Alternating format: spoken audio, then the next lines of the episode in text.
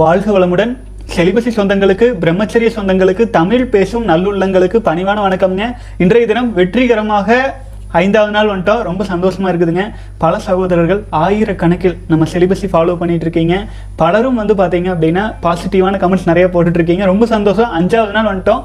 அனைவரும் ஒரே ஒரு விஷயத்த மறக்காம எப்போதும் நினைவில் வச்சுக்கணும். அது என்னன்னு கேட்டிங்கன்னா நம்முடைய ஒரே ஒரு சொட்டு விந்து விந்தனம் வீணாகுது அப்படின்னா கூட லட்சக்கணக்கான மில்லியன் கணக்கில் பத்து லட்சங்களுக்கு மேலான உயிர் அணுக்கள் நம்முடைய விதைகள் நம்முடைய வாரிசுகள் தான் வீணாகுது அப்படின்ட்டு நான் சொல்ல நம்முடைய வணிக மருத்துவம் சொல்கிறாங்க மேலும் நம்ம சித்த மற்றும் ஆயுர்வேத மருத்துவத்தில் ஒரு சொட்டு விந்தணுல எண்பது முதல் நூற்றி இருபது சொட்டு ரத்தம் உடலில் இருக்கும் ரத்தம்ங்க. அதுவும் சாதாரண கழிவில் இருக்கிற கடைநிலை ரத்தம் இல்லை. உடலில் இருக்கிற high quality top priority blood வந்து அதில் வீணாகி போகுது.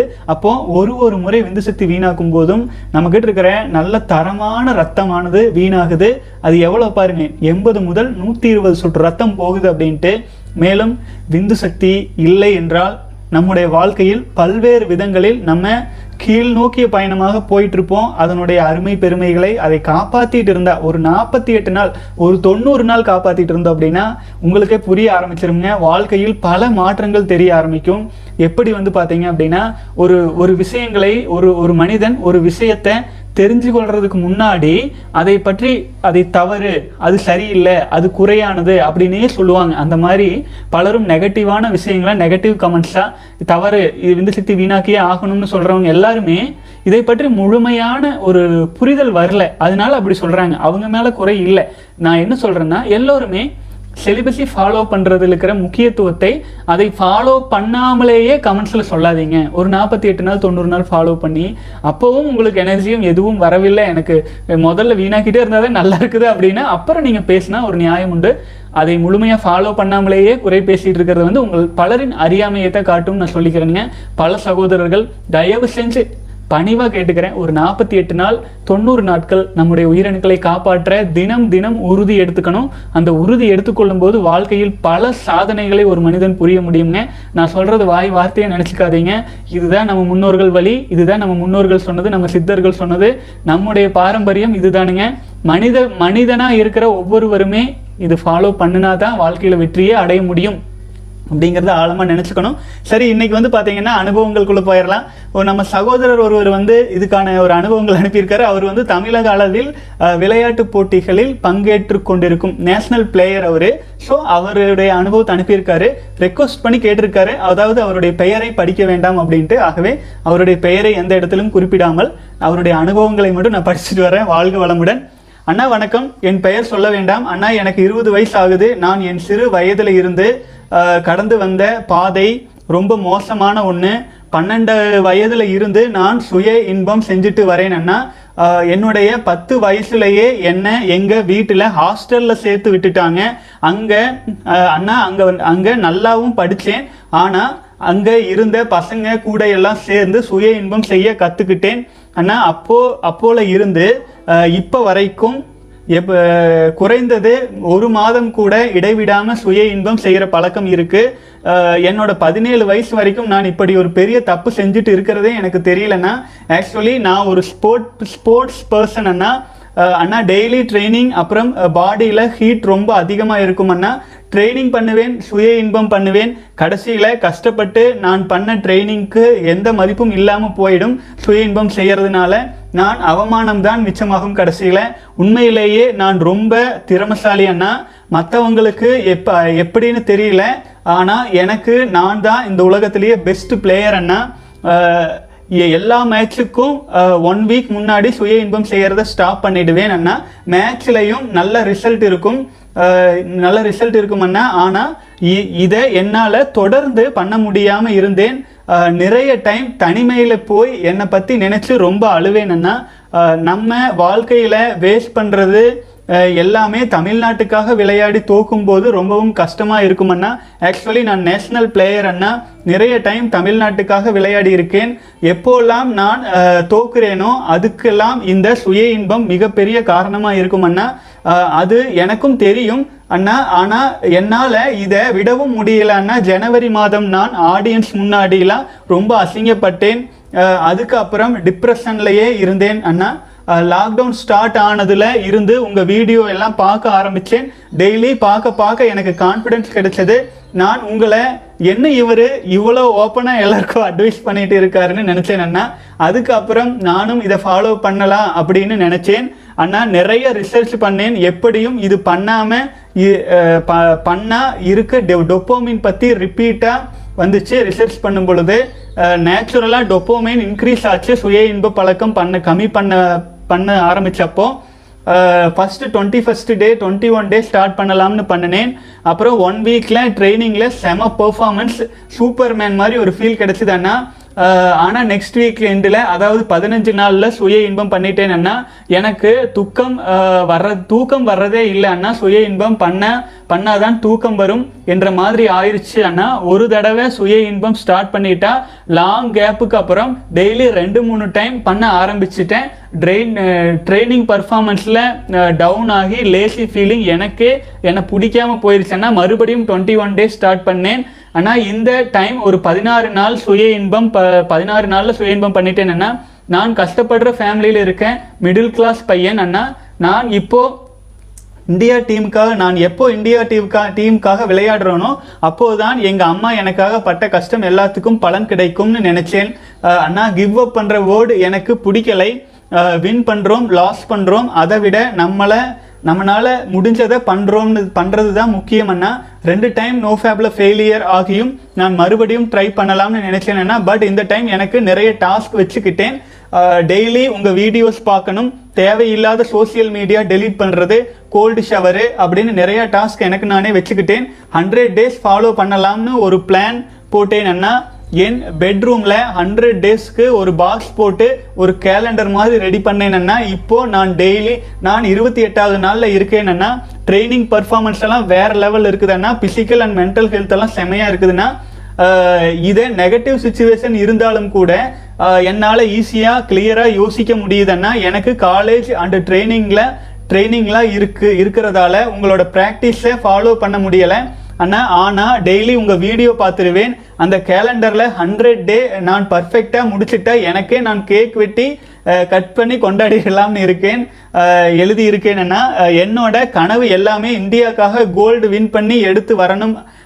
எங்கள் அம்மாவையும் என் தேசத்தையும் பெருமைப்படுத்தணும். அவ்வளவுதான் அண்ணா.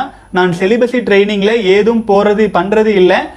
அண்ணா நானா நான் சுய இன்பம் செய்யாமல் தான் இருக்கேன். இப்போது எனக்கு அந்த மாதிரி தாட்ஸ் வந்துடலாம். அதை என்ன கண்ட்ரோல் பண்ண முடியுது?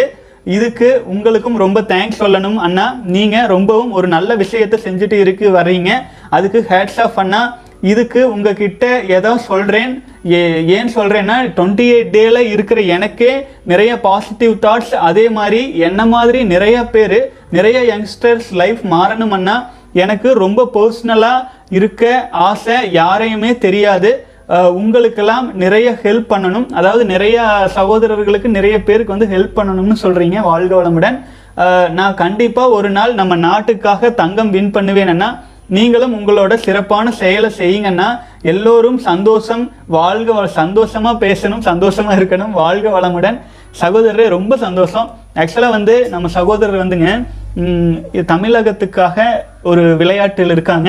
அவருடைய பர்சனல் டீட்டெயில்ஸ் கொடுக்க வேண்டாங்க சொல்லியிருக்கிறதுனால கொடுக்கல. சகோதரர் வந்து பார்த்தீங்கன்னா ஒரு இரண்டு முறை பதினஞ்சு நாட்களும் இப்போ வந்து கிட்டத்தட்ட ஒரு முப்பது நாட்களும் செலிபஸி ஃபாலோ பண்ணிட்டு இருக்காரு அதனால இந்த முப்பது நாள் ஃபாலோ பண்ணும்போதே அவருடைய வாழ்க்கையில ஒரு நல்ல ஒரு முன்னேற்றமும் ஒரு தெளிவும் கிடைச்சிருக்கு. இது வந்து பல இளைஞர்களும் அதாவது சகோதரருக்கு இருபது வயது தான் ஆகுது. பல இளைஞர்களும் வந்து தன்னுடைய வாழ்க்கையில் எடுத்துக்கிட்டு ஒரு மிக சிறப்பான ஒரு வாழ்க்கை வாழணும்னு சகோதரர் சொல்லியிருக்காரு. ஒரு உண்மை சொல்லட்டுங்களா? நம்முடைய பாரத தேசத்தில் பிர- கல்வி முறையின் அடிப்படையே பிரம்மச்சரியம் தானுங்க. அதாவது அதனாலதான் வாழ்க்கை முறையே பிரம்மச்சரியம் கிரகஸ்தம் வானப்பிரஸ்தம் அப்புறம் வந்து இந்த மாதிரி சொல்லி நாலு விதங்களில் பிரிச்சிருக்காங்க. அப்போது நல்லா யோசிச்சு பாருங்கள் நம்முடைய இளைஞர்களின் ஆரம்பகட்ட வாழ்க்கை முறையே பிரம்மச்சரியமாக இருந்துச்சுன்னா ஆரம்பத்தில் கண்ணை மூடிட்டு பத்து பன்னெண்டு வருஷம் வீணாக்கிடுறாங்க. யாரும் சொல்றது இல்லை ஒன்றும் இல்லை. பிரம்மச்சரியத்தை அடிப்படையாக கற்றுக் கொடுக்காத கல்வி முறை இந்தியர்களுக்கு பயன்படவே பயன்படாது. ஆச்சுங்களா? அதை தயவு செஞ்சு நம்முடைய ஆசிரியர்கள் இது வந்து அவங்களுக்கு பெரிய காரியம் இல்லை. அதை வந்து ஒரு முழுமையாக தெளிவாக எடுத்து சொல்கிறது அவங்களால முடியும். இந்த மாதிரி வீடியோஸ் பார்த்துட்டு இருக்கிற பேராசிரியர்கள் எல்லோருக்குமே நான் பணிவாக சொல்லிக்கிறது நீங்கள் எந்த நல்ல விஷயம் சொல்லி கொடுக்குறீங்க சொல்லி கொடுக்கல. நீங்கள் வந்து டேன் டீட்டா காஸ்ட் டீட்டான்னு என்னென்னவோ சொல்லித்தரீங்க அது அவங்க வாழ்க்கைக்கு பயன்படுமான்னு கூட உங்களுக்கும் தெரியாது அவங்களுக்கும் தெரியாது. நான்லாம் இதுவரை ஒரு பத்தாவது வரைக்கும் படித்த எஜுகேஷன் சிஸ்டம் இன்னைக்கு வரைக்கும் ஒரு தேர்ட்டி பர்சன்ட் கூட வாழ்க்கையில் யூஸ் பண்ணதே இல்லைங்க. அதாவது அது எப்படி இருக்குன்னா பல கல்வி திட்டங்கள் இருந்துட்டு போகட்டும். அறிவை வளர்த்துது என்னவோ சொல்லட்டும். அது என்னென்னவோ ரிசர்ச் பண்ணலாம் சொல்கிறீங்க இந்த பிரம்மச்சரியத்துக்கு ஒரு ரிசர்ச் பண்ணி இதை நம் மாணவர்களுக்கு எடுத்து தெளிவாக இந்த மாதிரி தம்பி இந்த வயசில் இந்த மாதிரி அட்ஜஸ்ட் வரும் இந்த உணர்வுகள் வரும். இதனால் இவ்வளவு எனர்ஜி வீணாகும். நீ இவ்வளோ வீக் ஆயிருவேன். இதெல்லாம் ஒரு கொஞ்சம் ஒரு பேசிக் சென்ஸாக நீங்கள் எடுத்து சொல்ல முடியுமான்னு பாருங்கள் அப்படி எடுத்து சொல்கிறதுக்கு கூச்சமாகவும் தயக்கமாகவும் இருந்துச்சுன்னா சித்தர்கள் தயக்கமே வரலைங்க. நம்ம முன்னோர்கள் பாருங்கள் திருமந்திரத்தை எடுத்து பாருங்க. நாலு பாட்டுக்கு ஒரு பாட்டு விந்து விந்து விந்துன்னு தான் வரும். ஆச்சுங்களா? போகர் எடுத்து பாருங்க. எல்லாருமே வாசி வாசின்னு வரும். எல்லாருமே நம்முடைய உயிரணுக்களை தான் சிவமா விந்து சக்தியை தான் சக்தியை தான் சிவமாகவும் வரிச்சு பல பாடல்கள் சித்தர்கள் பாடல்கள் வந்துட்டு இருக்குதுங்க. ஆகவே நம்முடைய முன்னோர்கள் வந்து வெக்கமோ கூச்சமோ அருவறுப்போ எதுவுமே படல. கோயில்கள்லயே அந்த மாதிரி சிலைகளை தான் வச்சாங்க. யோசிச்சு பாருங்க எவ்வளோ தெய்வீகமா வணங்கணும். அப்படி இப்படின்னு சொல்ற கோயில்லையே சிலைகள் எல்லாம் நீங்க பார்க்கும்போது அவர்களுக்கெல்லாம் வந்து பயங்கரமான சயின்டிஸ்ட் நம்ம சித்தர்கள்லாம். அவங்களுக்கெல்லாம் வெக்கம் சூடு சொரணை கூச்சம் நீங்க இந்த காலத்துல புகுத்தி வச்சுக்கிற எதுவுமே பொருட்டல்ல. அவங்களுக்கெல்லாம் நம்முடைய உடலின் உண்மையான விஞ்ஞானத்தை புரிந்து கொண்டு நமக்குள் இறைவன் நமக்கு இயல்பாக கொடுத்து வச்சிருக்கிற அந்த சக்தியை வீணாக்காமல் வாழ்க்கையை எடுத்துட்டு போகணும் அப்படிங்கிறது தான் அவங்களோட ஒரு ஒரே குறிக்கோளாக இருந்துச்சு. ஆகவே அண்டத்தில் அண்டத்தில் சிவமாக இருப்பவன் பிண்டத்தில் நம்முடைய உயிராக உயிர் அணுக்களாக இருக்கிறான் அப்படின்ட்டு தான் நம்முடைய ஆண்களின் இனப்பெருக்க பாகத்தை கூட சிவத்தின் ஒரு உருப்படுத்தும் உறுப்பாக. அதாவது வந்து பார்த்தீங்கன்னா அது சிவனின் லிங்க ரூபமாக அதை வடிவமைச்சு அதை நம்ம ஆழ்ந்து கவனிக்கும் போதே காம உணர்வுகள் பஷ்பமாகும். சிவன் தான் காமத்தையே பஷ்ப அதாவது கதையில் கதையில வரும். சிவனுக்கு வந்து காம உணர்வை தூண்டி விடுவதற்காக காமதேவன் வந்து அஸ்திரங்களை விடும் பொழுது சிவன் நெற்றிக்கண் பார்வையாக காமனை நோக்கி எரிச்சிருவார். அதை தான் நம்ம சொல்றோம். காம உணர்வுகள் அஜிசலா வரும் பொழுது அப்போ நம்ம வந்து ஆக்கினையில் தவம் ஏற்றும் போது விந்துஜயம் பயிற்சி எல்லாம் செய்யும் போது ஆக்குனா சக்கரம் ஆக்டிவேஷன் ஆக ஆரம்பிச்சிடும் அப்போ ஆட்டோமேட்டிக்கா இந்த உணர்வுகள் எல்லாம் தனி இருக்க ஆரம்பிக்குமுங்க. வாழ்க வளமுடன் சகோதரர்களே. இன்றைய தினம் அனுபவம் பட்டோம். பல சகோதரர்கள்ங்க வித்தியாச வித்தியாசமாக நிறைய கேள்விகள் கேட்டிருக்காங்க. அதையும் ஒரு பார்வை பார்த்துட்டு அப்புறம் சகோதரர்கள் எவ்வளவு எவ்வளவு நாட்கள் அருமையாக ஃபாலோ பண்ணிட்டு இருக்காங்க கடந்த இருபத்தி நாலு மணி நேரத்தில் வீடியோவுக்கு கீழே என்னென்ன கமெண்ட்ஸ் போட்டிருக்காங்க எல்லாம் வரிசையாக வேக வேகமாக பார்த்துடலாங்க வாழ்க வளமுடன். வீடியோவுக்கு கீழே போட்டிருக்கிற சகோதரர்களின் கேள்வி பதில் மற்றும் கமெண்ட்ஸை வந்து வரிசையை பார்த்துடலாங்க. ராம்குமார் சோலை மல்லர் சகோதரர் வந்து ஐயா நான் கடந்த ஐந்து நாட்களாக அத்திப்பழம் சாப்பிடுகிறேன். அத்திப்பழம் ஆண்மையை அதிகரிக்கும்னு சொல்கிறார்கள். இதனால் ஏற்படும் நன்மை தீமைகளை கூறவும்னு கேட்டிருக்கிறீங்க வாழ்க வளமுடன் சகோதரரே. ஆக்சுவலாக வந்து பார்த்தீங்கன்னா அத்திப்பழம் முருங்கைக்காய் அப்புறம் பூண்டு இது போன்ற பல்வேறு வித விதமான சைவ உணவுகளில் அது வந்து இதுக்கு நல்லது அதுக்கு நல்லதுன்னு எல்லோரும் சொல்லுவாங்க. அது ஒரு விதத்தில் நல்லதாகவே இருக்கும். ஏன்னு கேட்டிங்கன்னா அந்த ரத்த ஓட்டத்தை அதிகப்படுத்தும் பல வகைகள்லாம் செய்யும்போது ஆண்மையை இனப்பெருக்க பாகத்தை அதிக வலிமைப்படுத்தும். எல்லாமே ஒரு சயின்டிஃபிக்காக ஓகே. ஆனாலும் நான் ஒரு விஷயத்தை தெளிவாக பார்த்துக்கங்க. ஒருத்தருக்கு ஒரு பொருந்தும் ஒரு விஷயம் எல்லாருக்கும் பொருந்தும்னு சொல்ல முடியாது. ஆனால் நீங்கள் அத்திப்பழம் சாப்பிட்டு பார்த்துட்டு உங்களுடைய உணர்வுகளை கவனியுங்கள். ஆண்மையை உண்மையிலேயே நீங்கள் அதிகரிக்கணும்னு நினச்சிங்கன்னா விந்து சக்தியை வீணாக்காமல் இருந்தீங்கன்னா ஆண்மை அதிகரிக்கும். விந்து சக்தியை வீணாக்குனீங்கன்னா நம்ம கொஞ்சம் கொஞ்சமாக பெண் தன்மை அடைஞ்சிட்டே வருவோம். அதுதானுங்க. உயிரணுக்களை நம்ம அதிகமாக காப்பாற்றினா தான் ஆண்மை அதிகரிக்கும். அது வந்து நீங்கள் வெறும் மோரை குடித்து கொண்டிருந்தா கூட ஆண்மை அதிகரிக்க தான் செய்யும். ஆனால் உடலுக்கு எல்லா விதமான சத்துக்களும் இருந்தால் நல்லா ஹெல்த்தியாக இருக்கும். அதில் அத்திப்பழமாகட்டும் எந்த உணவையும் நீங்கள் எடுத்துக்கொள்ளலாம். அதுக்கு வந்து எந்த தடையும் கிடையாது. ஆனால் சாப்பிட்டு முடிச்சுட்டு உங்களுடைய உணர்வை நீங்கள் நல்லா ஒரு ஹெல்த்தியாக நல்லா ஸ்ட்ராங்காக ஃபீல் பண்ணுறீங்கன்னா சந்தோஷம். அதை அப்படியே கண்டினியூ பண்ணுங்கள் ஒருவேளை நீங்கள் வீக்காகவும் ரொம்ப பலவீனமாகவும் ஃபீல் பண்ணீங்கன்னா அந்த உணவு உணவு வகைகளை கொஞ்சம் தவிர்த்துக்குங்க. வாழ்க வளமுடன். அடுத்த சகோதரர் அருள்தாஸ் சகோதரர் கேட்டிருக்காரு. அண்ணா டுடே நூற்றி ரெண்டு நாள் கடந்துட்டேன். என்னுடைய வா என்னுடைய என்னோட வாழ்வில் தெளிவுபடுத்திட்டீங்க. இதுல உங்களோட பங்களிப்பு இருக்கான்னா தேங்க்ஸ் இப்போ எல்லாம் அப்பா என்கிட்ட டிஸ்கஸ் பண்றாங்க அப்படின்னு இருக்கீங்க சூப்பர் சகோதரரை அருள்தாஸ் வாழ்க வளமுடன். நூத்தி இரண்டு நாட்கள் சாதாரணம் இல்லைங்க. மிக சிறப்பா கடந்திருக்கீங்க. அப்புறம் ஃபாதர் உங்கள் தந்தையார் உங்களிடம் அமர்ந்து டிஸ்கஷன்லாம் பண்றாருன்னு சொல்றீங்க. ரொம்ப சந்தோஷமா இருக்கு. அதாவதுங்க சோசியல் அப்ரூவல் அப்படிங்கிறது வந்து சாதாரண விஷயம் இல்லை. இந்த சமுதாயம் நமக்கு வந்து ஒரு மரியாதை கொடுத்து ஒரு மதிப்பு கொடுத்து நம்மளையும் ஒரு ஆளாக உட்கார வச்சு டிஸ்கஷன் பண்ணுது அப்படின்னா அப்போ யோசிச்சு பாருங்க உங்களிடம் உள்ள காந்த ஆற்றல் அதிகரிக்கும் பொழுது அதாவது இந்த சமுதாயத்திற்கு இணையாக அதிகரிக்கும் போது நீங்க வந்து அவங்க உங்களை கூப்பிட்டு உட்கார வச்சு மரியாதை கொடுக்க வேண்டிய கட்டாயம் அந்த சமுதாயத்துக்கே உருவாயிரும். ஆகவே மன உறுதியோட நீங்க ஃபாலோ பண்ணிட்டு வாங்க சகோதரர் சரியான பாதையில வெற்றிகரமா நீங்க டிரான்ஸ்மியூட்டேஷன் பண்ணிட்டு இருக்கீங்க. ரொம்ப சந்தோஷம். வாழ்க வளமுடன். அடுத்தது சகோதரர் மேக்கப் ப்ளஸ் குக்கிங் அப்படின்னு பேர் போட்டிருக்கிறீங்க. அதாவது சேனல் பண்ணியிருப்பீங்களாட்டு இருக்குது. வாழ்க வளமுடன். Bro please make video for சித்தர்கள் விந்து தவம் அப்படின்னு போட்டிருக்கீங்க. வாழ்க வளமுடன் சகோதரி ஆக்சுவலாக வந்து சித்தர்கள் வந்து சிவம் அப்படிங்கிறது விந்துவும் சிவமும் வேறல்ல. அப்படின்னே தான் ஆழமாக பல்வேறு கவிதைகள் பல்வேறு மந்திரங்களை திருமந்திரத்திலேயே குறிப்பிட்டு சொல்லியிருக்காங்க. சிவம் அழிக்கும் கடவுள் ஆச்சுங்களா? சிவம் என்பது சூன்ய நிலை ஆழ்ந்த நிலை. இப்ப த சிவநிலையில் தவமாற்றுவது அப்படின்னாலே எண்ணங்களற்ற எந்த ஒரு எண்ணமும் மற்ற சலனமும் மற்ற ஆழ்ந்த நிலை சுயம்பு நிலை தவம். அதை தான் வந்து சி- சிவ தவம்னு சொல்லுவாங்க. விந்து சக்தியை நம்ம வீணாக்காமல் இருக்கும் பொழுது உயிரணுக்கள் அபரிமிதமாக இருக்கும்போது நீங்க தவம் செய்றீங்க இல்லையா? தியானம் செய்கிறோம் இல்லைங்களா? அப்போ என்ன ஆகும்? நம்முடைய காந்தம் நமக்குள்ளாக ஒடுங்க ஆரம்பிக்கும். ஆச்சுங்களா? ஒடுங்க ஆரம்பிக்கும் போது என்ன ஆகும்? வான்காந்தமானது நமக்குள் நிறைய ஆரம்பிக்கும். அப்போ வான்காந்தத்திலிருந்து ஆற்றல் அலைகள் நமக்குள்ள நிரம்ப ஆரம்பிக்கும் போது அந்த ஆற்றலை தாங்கிக் கொள்ளும் கொள்கலன் எது? நம்முடைய உயிரணுக்கள். அப்போ நீங்க நீண்ட நாள் செலிபஸை ஃபாலோ பண்ணிட்டு இருக்கும் பொழுது நீங்க தியானமும் தவமும் செய்யும் பொழுது அப்போ அபரிமிதமான வான்காந்தம் உங்களுக்குள் நிறைய ஆரம்பிக்கும். நீங்க எப்போ வலிமை மிக்க மனிதரா மாறுவீங்க? உங்களுக்குள் எவ்வளவுக்கு எவ்வளவு உயிரணுக்கள் அதிகமாக இருக்கிறதோ. அதான் குருநாதர் வேதாத்ரி மகரிஷி சொல்லையில கூட ஒவ்வொரு மனிதனின் வாழ்வின் வாழ்வின் வெற்றி எதை பொறுத்து அமையுதுன்னா அவங்க கிட்ட இருக்கிற விந்து சக்தியின் அளவையும் அதனுடைய குவாண்டிட்டி அண்ட் குவாலிட்டி தரத்தையும் பொறுத்து அமையும்னு சொல்லியிருப்பாருங்க. ஆகவே நீங்கள் விந்து சக்தியை காப்பாற்றினால் மட்டுமே நீங்கள் செய்யும் தியானமும் தவமும் பலிதமாகும். நீங்கள் விந்து சக்தியை காப்பாற்றினால் மட்டுமே உங்கள் வாழ்க்கையில் வெற்றி கன்ஃபார்ம் வெற்றியாக மாறும். இல்லைன்னா நிலையற்ற வெற்றியாக இருக்கும். ஒரு காமராஜர் அடைந்த வெற்றி இந்த சம் நம்முடைய பாரத தேசத்தில் நம்முடைய தமிழகத்தில் அவருக்கு இணையாக ஒரு முதல்வரை ராஜராஜ சோழனுக்கு அடுத்து ஒரு மிகச்சிறந்த அத்தனை அணைகளை கட்டி அத்தனை அத்தனை கல்விக்கூடங்களை திறந்து வ- பொருளாதாரமே இல்லாத சூழ்நிலையிலும் கூட அவ்வளவு விஷயம் அவர் காலம் மறைந்து போகும்போது அவர் பையில ஒரு ஆயிரம் ரூபாய் கூட கிடையாது. ஆனாலுமே அந்த அந்த அளவுக்கு ஒரு தெளிவான முதலமைச்சராக அவர் வாழ்ந்துட்டு போனார். அவர் மறைந்தவுடன் அவருடைய சொத்துக்களை பார்த்தீங்கன்னாலே அவருடைய வாழ்க்கையின் தூய்மை தெரிஞ்சிடும் ஆச்சுங்களா? ஆனா இப்ப சமீபத்தில் பாருங்க முதல்வர்கள் தான் வந்து பாத்தீங்கன்னா சரி அரசியலுக்குள்ள வேண்டாம். ஆக்சுவலி இந்த மாதிரி எல்லாமே காசை நோக்கி ஓடும் ஒரு ஓட்டமா போயிருச்சு. நம்முடைய உயிரணுக்களை காப்பாற்றி நிற்கிறதுல தான் வெற்றி கிடைக்கும். அதை இழந்துட்டு காசு பின்னாடி ஓட ஆரம்பிச்சோம்னா பெரிய வெற்றி இருக்காதுங்க. காற்றோட கரைஞ்சி கரைஞ்சுதான் போயிடுவோம் வாழ்க வளமுடன் சகோதரர் நீங்கள் கேட்ட விந்து தவம் அப்படிங்கிறது விந்து சக்தியை காப்பாற்றி கொண்டிருப்பதே ஒரு தவம் தான். ஆச்சுங்களா? தவம் என்பதே நமக்குள்ளாக நாம் ஒடுங்கி இருப்பது நமக்குள்ளாக இருக்கும் உயிரணுக்களை சக்தியை நம்ம காத்து கொண்டிருப்பது அதை நம்ம காத்து கொண்டிருக்கும் போது வான்காந்தமும் நமக்குள் நிறைய ஆரம்பிக்கும். அதனால் நம்ம வாழ்க்கையில் என்ன என்ன நினைக்கிறோமோ அது எல்லாம் நமக்குள்ளே கிடைக்க ஆரம்பிக்குங்க நம்முடைய விந்து சக்தியை காப்பாற்றுவதற்காக செய்யப்படும் யோக முறைகளே உண்மையிலேயே தவமுறைகள்னு எடுத்துக்கணுங்க. விந்து சக்தியை காப்பாற்றுவதற்காக நம்ம என்னென்ன ஆக்டிவிட்டி செய்கிறோம் அதுதான் நம்முடைய ஒட்டுமொத்த பாரத கலாச்சாரத்தில் யோகங்களாகவும் தவமுறைகளாகவும் தியான முறைகளாகவும் வெவ்வேறு விதங்களில் பரிணாம வளர்ச்சி அடைஞ்சு வந்திருக்குது. அல்டிமேட் எய்மாக இருப்பது பிரம்மச்சரியம் தான். பிரம்மச்சரியத்தை அடிப்படையாக வைத்துக்கொண்டு சுவரை வைத்துக்கொண்டு தான் சித்திரம் வரைய முடியும். சுவரின்றி சித்திரம் வரைய முடியாது.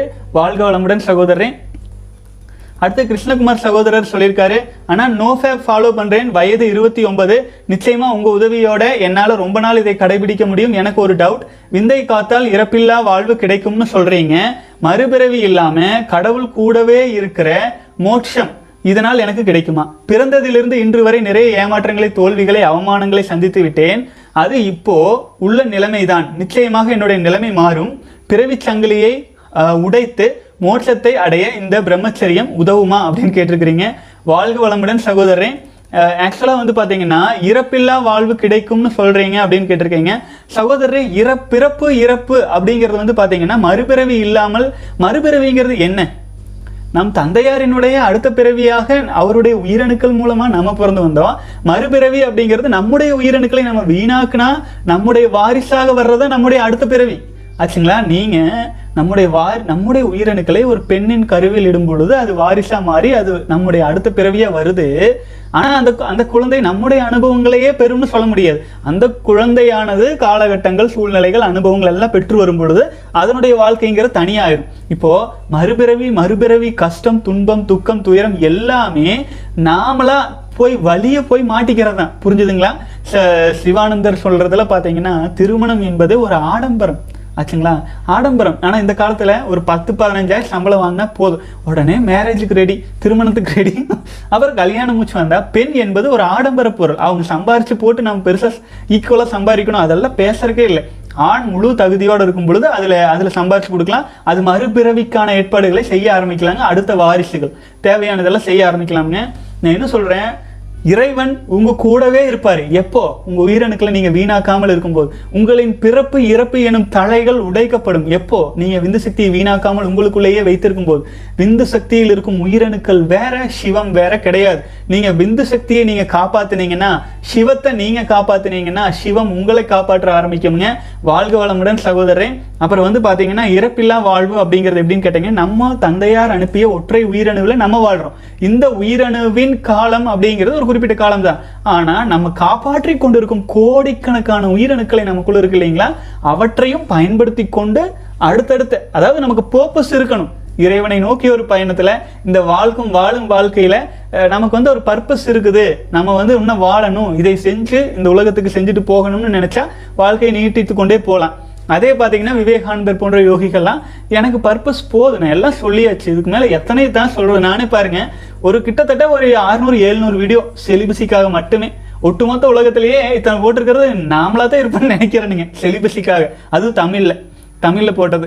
அப்போது இவ்வளவு தூரம் நம்ம சொல்லியாச்சு சொல்லியாச்சு சொல்லியாச்சு. இப்போ என்னுடைய ஒரு வாழ்க்கையில் ஒரு குறிப்பிட்ட ஸ்டேஜில் போதுமே என்ன சொல்கிறதுக்கு இருக்குது எல்லாம் சொல்லியாச்சே முடிஞ்சது. எத் நம்ம வாழ்ந்துதான் என்ன பண்ண போகிறோம் அப்படிங்கிற ஒரு தாட்ஸ் வர ஆரம்பிக்கும் போது என்ன சாதிக்கிறதுக்கு இருக்குது அப்படின்னு ஒரு எல்லை வருது இல்லைங்களா? அப்போது நம்ம வாழ்க்கை வந்து அந்த இடத்துல நம்ம போதும்னா போதும். ஆச்சுங்களா? அடுத்தடுத்த பிறப்பு அப்படிங்கிறது வந்து நம்மளா உயிரணுக்களை வீணாக்கினா தானே அடுத்த பிறப்புன்னு வருது அடுத்த தலைகள் அப்படின்ட்டு வருது. ஆகவே சகோதரன் பிறந்ததுலேருந்து நிறைய ஏமாற்றங்கள் வரவே செய்யும். ஏனென்றால் நம்ம வந்து ஏதேனும் ஒன்றை எதிர்பார்த்து கொண்டே உன் நம் வாழ்க்கையை ஓட்டிட்டு இருக்கிறோம். எதிர்பார்ப்புகள் இல்லாத இறைவனை நோக்கி ஒரு பயணத்துல நமக்குள்ள நம்ம வாழும்போது நமக்குள்ள இறைவன் கொடுத்து அனுப்பிய உயிரணுக்களை வீணாக்காது இருக்கும்போது நம்ம வாழ்க்கை வந்து பாத்தீங்க அப்படின்னா பெரிய ஏமாற்றங்கள் இருக்காது. ஏன்னா எதிர்பார்ப்புகள் இருக்கிற இடத்துல தானே ஏமாற்றம். எதிர்பார்ப்பை விட்டுட்டோம்னு வைங்களேன் அங்கே ஏமாற்றம் இல்லை. வாழ்க வளமுடன் சகோதரரே நம்ம இந்த உலகத்துல பிறந்தது நம்மை நாம் வலிமையாக்கி கொள்வதற்காக நம்மை நம்ம வலிமையாக்கிட்டே வர முடியும். நம் உயிரணுக்களை காப்பாற்றி கொண்டே வரும்பொழுது பிறப்பு இறப்பு தலைகள் அறுக்கப்படும். முக்தி என்பது இயல்பாக சித்தியாகும். பிரம்மச்சரியத்தில் நிலை பெறும் போதுங்க வாழ்க வளமுடன் சகோதரரே. அடுத்த சகோதரர் விக்னேஷ் ஆர் சகோதரர் கேட்டிருக்கீங்க. ஹவு டு ரீசார்ஜ் அப்படின்னு கேட்டிருக்கிறீங்க. சகோதரரை வாழ்க வளமுடன். இப்போ வந்து ரீசார்ஜ் அப்படிங்கிறது வந்து நான் பலமுறை சொல்லியிருப்பேன். நம்முடைய உயிரணுக்கள் நான் வீணாக்கவே இல்லை. நான் விந்து சக்தி மூலமாக வீணாக்கல. அப்போ அபரிமிதமாக நம்ம சாப்பிட்ற உணவு ர- ரசம் அரைச்சிடும் ரசம் ஆகுது அடுத்தது ரத்தம் ஆகுது அடுத்தது வந்து தசை ஆகுது அடுத்தது எலும்பாகுது எலும்பு மஜ்ஜை ஆகுது அதன் பிறகு கடைசியாக உயிரணுக்களாக உடல் முழுவதும் பரவுது. ரத்தம் எப்படி உடல் முழுக்க பரவி இருக்கு காற்று எப்படி உடல் முழுக்க பரவி இருக்கு காந்த ஆற்றல் எப்படி உடல் முழுக்க பரவி இருக்கு உயிரணுக்களும் உடல் முழுக்க பரவி இருக்கு உயிர் அப்படிங்கிறது. அப்போ உயிருங்கிறது இந்த கைக்கு உயிர் இருக்கு. அது கிள்ளுனா வலிக்குது. அப்போ இதே இதே இது இந்த கையில கிள்ளுனா வலிக்காத ஆட்கள் இருப்பாங்க. அப்ப என்ன சொல்லுவாங்கன்னா கையில உயிர் இல்ல. காற்றோட்டம் இருக்கலாம் ரத்த ஓட்டம் இருக்கலாம் எல்லா ஓட்டம் இருக்கலாம். ஆனா உயிர் என்பது இல்லை. மரக்கட்டை போல. உயிர் அப்படிங்கிறது வந்து பாத்தீங்க அப்படின்னா உடல் முழுவதும் இருக்கு. அப்போ உடல் முழுக்க இருக்கும் உயிரானது காந்தத்தை உயிர் சும்மா இருக்காது. எந்த ஒரு அணுவும் சும்மா இருக்கிறது தன்னைத்தானே சுழன்று கொண்டே இருக்கிறது. அப்போ உயிரணுக்களானது தன் உடல்ல அனைத்து அணுக்களுமே தன்னைத்தானே சுழலுது. உயிரணுக்களும் சுழலுது. அப்படி சுழலும் போது வெளிப்படும் காந்தமானது அப்படியே வெளியில வந்துட்டே இருக்கு. ஆச்சுங்களா? அப்போ நம்ம கைகளை நீங்க வச்சு பார்த்தா தெரியும் காந்த ஆற்றல் வெளிப்பட்டு கொண்டே இருக்கு. அப்போ வெளியாயிட்டு இருக்கிற காந்த ஆற்றல் மனதின் மூலமாகவும் ஐந்து புலன்கள் மூலமாகவும் அபரிமிதமா ஆக்சுவலாக கண் பார்வை நான் இங்கேருந்து பார்த்தோன்னா பத்து கிலோமீட்டர் தெரியுது. இங்கேருந்து நிலாவை பார்த்தோன்னா லட்சம் கிலோமீட்டருக்கு எனக்கு கண் பார்வை போயிட்டு வருது இல்லைங்களா? இங்கே இருக்கிற ஒளி அங்கே அடித்து அங்கேருந்து நமக்கு தெரியுது. அந்த பார்வை டிஸ்டன்ஸுக்கு லிமிட்டே கிடையாது. கேட்கும் திறனாகட்டும். அடுத்தது வந்து எங்கேயோ ஒரு இடத்துல ஆயிரம் பத்தாயிரம் கிலோமீட்டருக்கு அந்த பக்கம் இருக்கிற இடி இடிக்கிறது எல்லாம் நமக்கு தெரியுது. கண் பார்வை காதாகட்டும் சுவாசமாகட்டும் உணவு வாயாகட்டும். பல்வேறு விதங்களில் உணர் தொடு உணர்வுகளாகட்டும் அப்புறம் இது எல்லாமே அபரிமிதமாக நம்முடைய காந்த ஆற்றலை உயிரணுக்களால் வரும் காந்த ஆற்றலை வீணடித்து கொண்டு இருக்கு அது மட்டும் இல்லை. அப்படி வீணடிக்கிறதா நடக்குதா அப்படின்னு கேட்டீங்கன்னா அது மட்டும் இல்லை. விந்து சக்தி மூலமாக உயிர் அணுக்களே அபரிமிதமாக வீணாயிட்டு இருக்குது ஆச்சுங்களா? அப்போ கோவப்படும் போது காந்தமும் அபரிமிதமாக போகுது உயிரணுக்களும் அபரிமிதமாக போகுது. இப்போ நம்ம வந்து எனர்ஜியை வீணாக்கிட்டே இருக்கோம். செலவு பண்ணிக்கிட்டே இருக்கோம். பசிக்கு சாப்பிட்டே இருக்கோம். செலவு பண்ணிகிட்டே இருக்கிறோம். ஆச்சுங்களா? அப்போ அன்லிமிட்டெட் நெருப்பு நெருப்பு துண்டம் போல நம்முடைய உடல் இயங்கிக் கொண்டே இருக்குது. ஆச்சுங்களா சுழன்று கொண்டே. இதை வந்து அமைதிப்படுத்தி வெளியாகி கொண்டிருக்கும் எனர்ஜியை கொஞ்சம் கொஞ்சமாக சாந்தப்படுத்தி ஐம்புலன்கள் மூலமாக வீணாகும் சக்தியை நமக்குள்ளேயே நிலைப்படுத்தி அதே மாதிரியே உயிரணுக்கள் விந்து சக்தி மூலமாக வீணாகும் சக்தியையும் நமக்குள்ளேயே நிலைப்படுத்தி நமக்குள்ளேயே கண்ணை மூடி நம்ம யோகா பண்ணுறோன்னா நமக்குள்ளேயே நம்ம கவனத்தை நமக்குள்ள வச்சு பண்றோம் அதே மாதிரியே தியானம் பண்ணும்போது நம்ம எண்ணங்கள் எல்லாம் நமக்குள்ள வந்துருது. ஆக்சுவலாக உடலின் ஏதேனும் ஒரு பாகத்தை குண்டலி என்றாலும் சரி எந்த யோக பயிற்சிகள் என்றாலும் சரி நமக்குள்ளேயே கோயிலுக்கு போனா கூட ஒரு நிமிஷம் கடவுளை பார்த்துட்டு மூணு நிமிஷம் கண்ணை மூடி நமக்குள்ளேயே நம்ம கவனிக்கிறோம். இது எல்லாமே நம்ம ரீசார்ஜ் செய்வது. ரீசார்ஜ் செய்யறது அப்படின்னா எப்படி வந்து ஒரு பேட்டரி செல்லை ரீசார்ஜ் பண்ணுறதுன்னா ஒரு எலக்ட்ரிசிட்டி பவர் வந்து கொஞ்சம் கொஞ்சமாக கொஞ்சம் கொஞ்சமாக மொபைல் ஃபோன் சார்ஜ் ஏற்றுறோம் கொஞ்சம் கொஞ்சமாக வெளியில் இருக்கிற கரண்ட் வந்து லோடாய் லோடாய் லோடாய் லோடாய் ஃபுல்லாக ரீசார்ஜ் ஆகிற மாதிரி நம்முடைய எண்ணங்கள் மூலமாக அபரிமிதமான காந்தமானது நினச்சப்ப அமெரிக்கா போகுது லண்டன் போகுது செவ்வாய் கிரகம் போகுது அவ்வளோ வேகமாக பரவிட்டு இருக்க. அந்த எண்ணத்தை நமக்குள்ளேயே ரீசார்ஜ் செய்கிற கவனத்தை நமக்குள்ளேயே வச்சு இதெல்லாம் தான் ரீசார்ஜ் பண்ணுறதுன்ட்டுங்க எந்த ஒரு விதத்திலும் நம்முடைய காந்த ஆற்றலை ஐம்புலங்கள் வழியாகவும் மனம் வழியாகவும் விந்து சக்தி வழியாகவும் வீணாக்காமல் நமக்குள்ளேயே நிலைநிறுத்தும் வேலையை செய்யறோம் அப்படின்னா அதுதான் ரீசார்ஜ் செய்யறது அப்படின்ட்டுங்க. வாழ்க வளமுடன் சகோதரரே. நான் அடிக்கடி ரீசார்ஜ்னு சொல்லிட்டே இருக்கிறது பலரும் கேட்டிருப்பீங்க. அதை சகோதரர் கேள்வியா கேட்டாரு அதுக்கு விளக்கமும் கொடுத்துருக்குறேன். வாழ்க வளமுடன். அடுத்தது பூபேஷ் சகோதரர் கேட்டிருக்கீங்க. அண்ணா விந்து வெளியேறிய உடனேயே அதனுள் உயிரணுக்கள் அழிந்து விடுமா? Test tube baby sperm donor பற்றி சொல்லுங்கள் அப்படின்னு கேட்டிருக்கீங்க. வாழ்க வளமுடன் சகோதரரே. அதாவது வந்துங்க இது வந்து வணிக மருத்துவத்தில் அதையெல்லாம் பிரித்து எடுத்து அது எத்தனை காலம் வாழும் வெளியில் வந்ததுக்கப்புறம். வெளியில் வந்ததுக்கப்புறம் எத்தனை காலம் வாழும் என்ன எதுவும் பல ஆராய்ச்சி பண்ணியிருப்பாங்க. அதில் நீங்கள் பார்த்தா தெரிஞ்சிடலாம் இத்தனை நாள் இருபது ஒரு மணி நேரம் இருக்கும் பத்து மணி நேரம் இருக்கும் அப்படியெல்லாம் சொல்லுவாங்க. அது ஃப்ரீச்சரில் வச்சு எடுத்து வச்சு எவ்வளோ நேரம் இருக்கும் அப்படி. இதெல்லாம் வணிக மருத்துவத்தில் பிச்சு பிச்சு ஆராய்ச்சியெல்லாம் நல்லா பண்ணுவாங்க. இதை அதை நீங்கள் பார்த்துக்கலாம் நெட்டில் அடிச்சாலே ஆனால் நான் சொல்கிறேன் விந்து வெளியேறினாச்சு அப்படின்னா எப்படி ஒரு மாமரத்தில் ஒரு பழமானது ஒரு ஒரு ஒரு முதல்ல பூ வந்து பிஞ்சு வந்து ஸ்ட்ராங்காய் ஸ்ட்ராங்காய் ஸ்ட்ராங்காகி ஒரு பழமாக மாறி அதுக்கப்புறமேலு பழம் மரத்தில் இருக்கிற வரைக்கும் பத்து நாள் கூட இருக்கும். ஆச்சுங்களா? ஒரு மாங்காய் மாதக்கணக்கில் கூட அது பழுக்கிற வரைக்கும் அது மரத்துலேயே இருக்கும். ஒரு தேங்காயானது மரத்தில் இருக்கும் வரை அதனுடைய ஆயுள் ரொம்ப அதிகம். ஆச்சுங்களா? ரொம்ப நாளைக்கு அது இருக்கும். ஆனால் அந்த மரத்திலிருந்து வெளிப்பட்ட உடனேயே அதன் ஆயுள் சொற்ப நாட்கள். மரத்துல வந்து பத்து மாசம் இருக்கும் ஒரு பழம் வெளியில வந்தோடனே ஒரு வாரத்துல கன்சியூம் பண்ணி ஆகணும். இதுதான் நம்முடைய உயிரணுக்களின் நிலை. நம் உடலில் நம்மோடு இருக்கும் வரை நம்முடைய உயிரணுக்கள் நமக்கு பலவிதமான சக்தியை நமக்கு கொடுக்கும். ஆனால் உடலிருந்து வெளியேறணுன்னே சில மணி நேரங்கள். சில அது அது ஃப்ரீசர் அது இதெல்லாம் அதை விட்டுருங்க. இயல்புல வெளியேற்றின உடனே அடுத்த அஞ்சு நிமிஷத்தில் அது காணும். இல்லைங்களா? அதன் அழிவு. பெட்ஷீட்டில் வீணாக்குறாங்க கிறுக்குத்தனமாக எவ்வளோ ஒரு எவ்வளோ பலவீனமாக அதனுடைய நம்முடைய சக்தியை வீணாக்கிக்கிறோம். ஆச்சுங்களா? ஆகவே உயிரணுக்கள் அழிஞ்சு தான் போகும். அதாவது விந்து வெளியேறணும்னா அதுக்குள்ள இருக்கிற உயிரணுக்கள் அழிஞ்சு தான் போகும். அதை அழியிறது தான் நமக்கு ஆசைங்களா? யோசிச்சு பாருங்க. நம்ம வாரிசுகள் இல்லையா? நம்ம நம்ம தந்தையார் உயிரணுக்குன்னு ஒரு சொட்டு விந்துவில் இருக்கிற பல லட்சம் உயிரணுக்களை ஒற்றை உயிரணு தானே இந்த பிரகாசங்கிறது நீங்களும். கரெக்டுங்களா நம்ம அதுதானே? சொல்லுங்க. நம்ம அதுதானே? நம்ம உயிரணுக்களை வீணாக்குறோம் அப்படின்னா அது நம்ம எதுலேருந்து வந்தோமோ அதுதானே வீணாகுது. ஆகவே சகோதரர்களே விந்து சக்தி நம்ம உயிரின் மேலாக ஒழுக்கம் விழுப்பம் தரலான் ஒழுக்கம் உயிரினும் ஓம்பப்படும். உயிரணுக்களை வீணாக்கிறது உயிருக்கு மேலே வச்சு காப்பாத்துனீங்க அப்படின்னா உங்கள் வாழ்க்கையே ஒரு பொற்காலமாக உங்கள் சந்ததியில் உங்கள் வம்சாவளியில் உங்கள் பெயர் அடுத்த மூன்று நான்கு தலைமுறைகளுக்கும் நிலைக்கும். ஆச்சுங்களா? வாழ்க வளமுடன் சகோதரரே. அடுத்தது வந்து பார்த்தீங்கன்னா அருள் சகோதரர் கேட்டிருக்கீங்க. ப்ரோ விந்து சக்தி ப்ராப்பராக மேலே ஏற்றுனா ப்ராப்ளம் வருமா? ப்ராப்பராக மேலே ஏற்றலைன்னா ப்ராப்ளம் வருமா? என்ன? நீங்கள் சொன்னீங்க அது செஞ்சாலும் ஹண்ட்ரட் பர்சன்ட் செய்யணும் அப்படின்னு. செய்யலைன்னா ப்ராப்ளம் வரும் அப்படின்ட்டு. வாழ்க வளமுடன் சகோதரன் ஆக்சுவலாக வந்து நம்முடைய உயிரணுக்களை நம்ம வந்து ப்ராப்பராக மேலே ஏற்றுனா ப்ராப்ளம் நம்ம விந்துஜயம் பயிற்சி செய்யும் பொழுது அது ப்ராப்பராக எப்படி நம் தன்னுடைய மூலத்தில் தன்னுடைய உயிரணுக்களை நம்ம ப்ராப்பராக சேவ் பண்ணுறதுங்கிறதுக்கான முழுமையான பயிற்சியை நம்ம கொடுத்துட்ருக்குறோங்க. ஆனால் வந்து ப்ராப்பராக செய்யலைன்னா ஹண்ட்ரட் பர்சன்ட் செய்யலைன்னா ப்ராப்ளம் வரும்னு. ஒரு விஷயம் நீங்கள் செஞ்சீங்கன்னா அதே கரெக்டாக செய்யணும். அதை நீங்கள் செய்யலை அப்படின்னா அறகுறையாக செஞ்சீங்கன்னா அதில் ப்ராப்ளம் வரும். அதுதான் நான் சொல்கிறேங்க இப்போது சிலிபஸை நீங்கள் ஃபாலோ பண்ணுறீங்க நூறு சதவீத பர்ஃபெக்டாக இப்போ ஒரு பியூரிட்டியை ஃபாலோ பண்ண ஒரு பிரச்சனை இல்லை. அதை விட்டுட்டு நான் சிலிபஸில் நான் வந்து பிரம்மச்சாரியாக வாழ்கிறேன் அப்படின்லாம் யோசிச்சுட்டு ஒரு பக்கம் சைடில் ஆபாச படங்கள் பார்த்தீங்கன்னா என்ன ஆகும்? நம்ம உடலில் இருக்கிற உயிரணுக்கள்லாம் அப்படியே ஒரு அட்ஜஸ்ட் ஆகி நீங்கள் வீணாக்குற லெவலுக்கு கொண்டு வந்துட்டீங்கன்னு நீங்கள் ஆபாச படம் பாட்டு அப்புறம் விரைப்பை வலிக்கும் ப்ளூ பால் எஃபர்ட்டு அதோட சைடு எஃபெக்ட் வரும்ல. உள்ளொன்று வைத்து புறமொன்று பேசினால் உள்ளொளி தீயாகி உயிரை எரித்து விடும்னு நம்ம வேதாத்ரி மகரி சொல்லியிருப்பார் அந்த மாதிரி நமக்குள்ள ஒன்றை வச்சுட்டு வெளியில் ஒன்றை பண்ணிட்டு அப்படியெல்லாம் இருக்கக்கூடாதுங்க. நீங்கள் உண்மையிலேயே உயிரணுக்களை மேலேற்றி நம்முடைய சக்தியை கெயின் பண்ணணும்னு நினச்சா அதுக்கான பயிற்சி இருக்குது அதை முழுமையாக செய்யுங்க. அதே மாதிரி ஒரு விஷயம் நீங்கள் செய்ய வேண்டாம்னு நினச்சா செய்ய வேண்டாம்னு விடுங்க. அரை குறைய ஆத்துல ஒரு கால் சேத்துல ஒரு கால் வைக்க வேண்டாம். தெளிவாக பண்ணுங்க நிச்சயம் வெற்றி கிடைக்கும்ங்க வாழ்க வளமுடன். அடுத்தது வந்து சதீஷ்குமார் சகோதரர் கேட்டிருக்கீங்க. Uh, ப்ரோ டுடே நூற்றி முப்பத்தி ரெண்டு நாள் கம்ப்ளீட் பண்ணியிருக்கேன் ப்ரோ ஸ்போம் சேவ் பண்ணால் கேர்ள்ஸ் அட்ராக்ஷன் வரும்னு சொன்னீங்க. நான் ஒரு பொண்ணை ஒன் சைடாக லவ் பண்ணிட்டு இருந்தேன். ப்ரோ இப்போ அவளை பார்க்கவே தோண மாட்டேங்குது ப்ரோ இப்போ எல்லா கேர்ள்ஸும் நல்லா கண்ணோட்டத்தில் பார்த்துட்டு இருக்கேன் ப்ரோ uh, ரொம்ப டென்ஷனும் டிப்ரெஷனும் இருக்குது ப்ரோ இது ஃப்ளாட் லைன்னு சந்தேகமாக இருக்குது ப்ரோன்னு கேட்டிருக்கீங்க. வாழ்க வளமுடன் சகோதரன் ஆக்சுவலாக வந்து பார்த்தீங்கன்னா இது ஃப்ளாட் லைன் இருக்கத்தான் செய்யும். உடல் அளவில் ஃபிக்ஸ் ஆகும்போது மனதளவில் கொஞ்சம் கொஞ்ச நாள் அது நிரந்தரம் இல்லைங்க.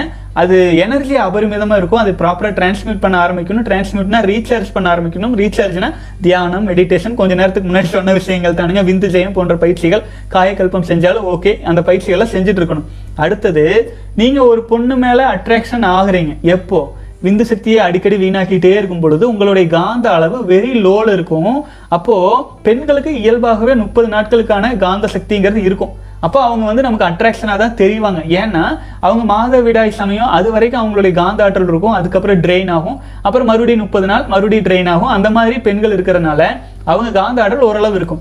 இதே நீங்கள் நூறு நாள் நூற்றி ஐம்பது நாள் கடந்து போகும்போது நீங்கள் அந்த பெண்ணின் காந்த ஆற்றலை விட உங்களுடைய காந்த ஆற்றல் சில மடங்கு அதிகமாக இருக்கிறனால இப்போ அவங்கெல்லாம் உங்களுக்கு வந்து பெருசாக ஈர்ப்பு ஈர்ப்பாக தெரியாது. ஏன்னா நம்ம வந்து வீக்காக இருக்கும் யாருக்குமே தன்னை விட கொஞ்சம் காந்த அளவிலாகட்டும் பொருளாதார அளவிலாகட்டும் கொஞ்சம் இதாக இருக்கிறவங்கள பார்த்தா ஒரு ஈர்ப்பு வரும். அவங்கள விட ஒரு ஸ்டேஜ் தாண்டி இருக்கும்போது பெரிய ஈர்ப்பாக இருக்காது. அதுதான் நான் சொல்கிறேன் உண்மை நிலை உங்களுக்கு புரிய ஆரம்பிக்கும். மற்ற கேர்ள்ஸ் கூடலாம் இயல்பாக பேசணும்னு சொல்கிறீங்க சூப்பருங்க வாழ்க வளமுடன். அதை ஒரு பொருட்டாகவே நினைக்காதீங்க. ஃப்ரீயாக விடுங்க. உங்களுக்கு இறைவன் கொடுத்த அதாவது மனிதனாக பிறக்கிறது பெரிய விஷயம். அதிலும் ஆண்மகனாக பிறக்கிறது மிகப்பெரிய புண்ணியம். ஆச்சுங்களா? வாழ்க வளமுடன் சகோதரரே. அடுத்தது அடைக்கலராஜ் சகோதரர் கேட்டிருக்கீங்க. ஆனால் நான் ரெண்டு இயர்ஸாக வேஸ்ட் பண்ணிட்டு வரேன்னா நான் என்ன பண்ணாலும் அது நிறுத்த முடியல. இப்போ நாலு நாளாக உங்கள் கூட ஃபாலோ பண்ணிட்டு வரேன். எனக்கு தோல் உரியுதுன்னா பயங்கரமாக அரிக்குது. என்ன பண்ணேன் லெமன் போட்டு குளிச்சேன் சரியாகலை. அங்கே தோல் உரிச்சா உறிஞ்சா என்ன ஆகும்னு கேட்டிருக்கீங்க. வாழ்க வளமுடன் சகோதரர் அதை பற்றி பெருசாக கவலை கொள்ளாதீங்க. ஒரு பாம்பு தன் சட்டையை உரிக்குது. என்ன ஆயிடுது? அதுக்கு புது தோல் வரப்போகுது. அவ்வளோதான் அவ்வளவே தான் நீங்கள் அது பெரிய இம்பார்ட்டன்ஸ் கொடுத்து பெருசாக கவலைப்பட்டு நம்ம எண்ணமே நம்மை ப- படுகொலியில் தள்ளிடும் ஆகவே ஃப்ரீயாக விடுங்க. அப்புறம் கெமிக்கல்ஸ் எல்லாம் போடாதீங்க. லெமன் நல்ல ஒரு லெமன் லிமிட்டுக்கு மேலே யூஸ் பண்ணாதீங்க. அதாவது சுத்தம் சுத்தம்னு அளவுக்கு மீறிய சுத்தத்தில் போய் சிக்கிக்கிறோம். அப்படியும் போக வேண்டியதில்லை. இயல்பாக முடிஞ்ச அளவுக்கு கெமிக்கலில் குளிப்பது கெமிக்கலான எண்ணெய் க கடையில் கிடைக்கிற விளம்பரத்தில் வர்ற எண்ணெய்கள் எல்லாம் வாங்கி பயன்படுத்தாதீங்க. செக்கில் ஆட்டின எண்ணெய் வாங்கி பயன்படுத்துங்க. வெள்ளை சர்க்கரையை தூக்கி எரிஞ்சிருங்க. முடிஞ்ச அளவுக்கு வந்து கரும்பு சர்க்கரை கருப்பட்டி போன்ற விஷயங்களை அதிகப்படுத்திக்கங்க. இயற்கையோடு இயைந்து வாழ்வதற்கான முயற்சிகளை எடுத்துக்கொண்டே வாங்க சகோதரரே நிச்சயமாக இந்த தோல் உரியற இந்த பிரச்சனைகள் எல்லாமே சரியாயிரும். பல்லு வளர்க்குறது கூட வேப்பங்குச்சி இருந்தால் பல்லு வளர்க்குங்க. இல்லைன்னா பச்சை தண்ணி தொட்டு கூட நீங்கள் பல்லு விளக்கிட்டு விட்டுருங்க.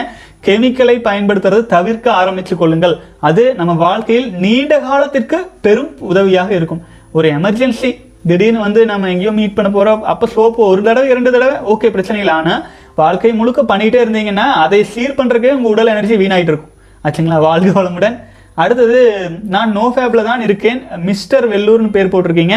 ஆனால் தூக்கத்தில் வாரத்துக்கு ஒரு முறை வெளியேறுகிறது ப்ரோ ஆனால் இப்போ நோ ஃபேப்ல இருக்கிறனான்னு கேட்டிருக்கீங்க. நிச்சயமாக நீங்கள் நோ ஃபேப்ல நீங்களாக உயிரணுக்களை வீணாக்காத வரை இருக்கீங்க ஃபாலோ பண்ணுங்கள் கண்டினியூ ஃபாலோ பண்ணுங்கள் ஒரு சிலருக்கு எக்ஸ்ட்ரீம் பீப்புளுக்கு ஆச்சுங்களா? நான் சொல்கிறேன் இப்போ சகோதரர் சொன்னோன்னே என்ன சொல்லுவாங்க சார் அவரெல்லாம் வாரம் ஒரு தடவை வந்து தூக்கத்தில் கனவு வந்து வெளியில் போகுது. எனக்கு கனவே வரமாட்டேங்குது. கனவு எனக்கு கனவு வந்து நல்லா இருக்குமே வரமாட்டேங்குதுன்னுலாம் கேள்வி கேட்குறாங்க எப்படியெல்லாம் யோசிச்சு கேள்வி கேட்குறாங்க இந்த சகோதரரே உங்களுக்கு வந்து ரேர் ஆச்சுங்களா? ஒரு நூற்றுல ஒருத்தருக்கு இந்த மாதிரி வரலாம். ஏன்னா பழைய கர்மங்கள் ஆழமாக பதிஞ்சிருக்கு அபரிமிதமாக பதிஞ்சிருக்கு. அது வந்து உங்களுக்கு கனவுல வெளிப்படுது. ஆச்சுங்களா? இதனால இதை பெருசாக எடுத்துக்கொள்ள வேண்டாம். சகோதரரே மன உறுதியோட அடிக்கடி தூக்கத்தில் வீணாகிறது உணர்ந்தீங்கன்னா விந்து ஜெயம் பயிற்சி இருக்குதுங்க. மாடர்ன் சிலிபஸி மங்க் மோட் நம்ம பயிற்சிகள்ல கலந்துக்குங்க. அதாவது அஹ், விந்து சக்தியை உயிரணுக்களை வந்து அது உற்பத்தி ஆகும் பொழுதே நீங்க உங்களுடைய எனர்ஜியை காற்றுள்ள போதே தூற்றி நமக்குள்ள எடுத்துக்கலாம். இப்படி வீணாயிட்டு இருக்கிறத நினைச்சு கவலைப்பட வேண்டியது இல்லைங்க. அப்ப வீண் உயிரணுக்களை நீங்க அதனுடைய எனர்ஜியை முழுமையாக எடுத்து உங்களோட ஐக்கியப்படுத்திட்டீங்கன்னா அதாவது மாடானது பால் கறக்கும் பொழுதே அதை பெறையூற்றி தயிராக்கி கடைந்து வெண்ணெய் எடுத்து நெய்யாக மாற்றி பாதுகாப்பா வச்சுட்டீங்கன்னா பால் இருபத்தி நாலு மணி நேரத்தில் கெட்டுரும். ஆனால் நம்முடைய வெண்ணையாக மாற்றி எடுத்து வச்சா வருஷ கணக்கில் கெடாது. நம்முடைய உயிரணுக்கள் உற்பத்தி ஆகும் அந்த சமயத்திலேயே நம்ம அதை வந்து விந்துஜயம் பயிற்சி மூலமாக எடுத்து பாதுகாத்து கொண்டால் உங் நீண்ட காலம் உங்கள் வாழ்க்கை வாழ் வா- வாழ்க்கை பயணத்தில் பெரும் துணையாக இருக்கும் சகோதரரே. ஆகவே வாரம் ஒரு முறை வீணாக பத்தி கவலைப்படாதீங்க. முடிந்தவரை நாற்பத்தி எட்டு நாள் கடந்து வாங்க. தியானம் போன்ற உங்களை ரீசார்ஜ் செய்து கொள்ளும் பயிற்சிகளை ஆரம் படிப்படியாக செய்யுங்க. முடிந்தால் விந்து ஜெயம் பயிற்சியில் நிச்சயம் கலந்து கொள்ளுங்கள். நல்ல மாற்றங்கள் கிடைக்கும். வாழ்க வளமுடன். நரேஷ் குமார் சகோதரர் கேட்டிருக்கீங்க. அண்ணா please tell me about Ashwini Mudra. Ashwini Mudra பண்ண ப விந்த கட்டுப்படுத்த முடியுமான்னு கேட்டிருக்கீங்க. வாழ்க வளமுடன் சகோதரே அஸ்வினி முத்ரை அப்படிங்கிறது வந்து ஒரு விஷயம். இதை குருநாதர் வேதாத்ரி மகரிஷி சொல்லியிருப்பாருங்க. அஸ்வினியா குதிரைங்க. குதிரை வந்து எப்போதுமே தன்னுடைய ஆசனவாய் பகுதிகளில் ஒரு அதிர்வை உருவாக்கிட்டே இருக்கும். அது வந்து நம்ம பார்த்தா தெரியும் அது சுருக்கி விரிப்பதாகட்டும் ஆசனவாய் பகுதியில் அந்த மாதிரி வேலைகள் நடந்துட்டு இருக்கும். குதிரை அந்த மாதிரி செய்யும்போது என்ன ஆகும்னு கேட்டிங்கன்னா குதிரை இப்படி இல்லை. இப்படி இருக்கு. கரெக்ட்டுங்களா அது இனப்பு தன்னுடைய ஆசனவாய் பகுதி இந்த இடத்துல அடிக்கடி ஆக்டிவிட்டி பண்ணும் பொழுது அதனுடைய உயிரணுக்கள் ஸ்ட்ரைட்டாக ஃப்ளோ ஆகிட்டு இருக்கும் ஆனால் மனிதன் எப்படி இருக்கான்னா இப்படி இருக்கான். புரியுதுங்களா?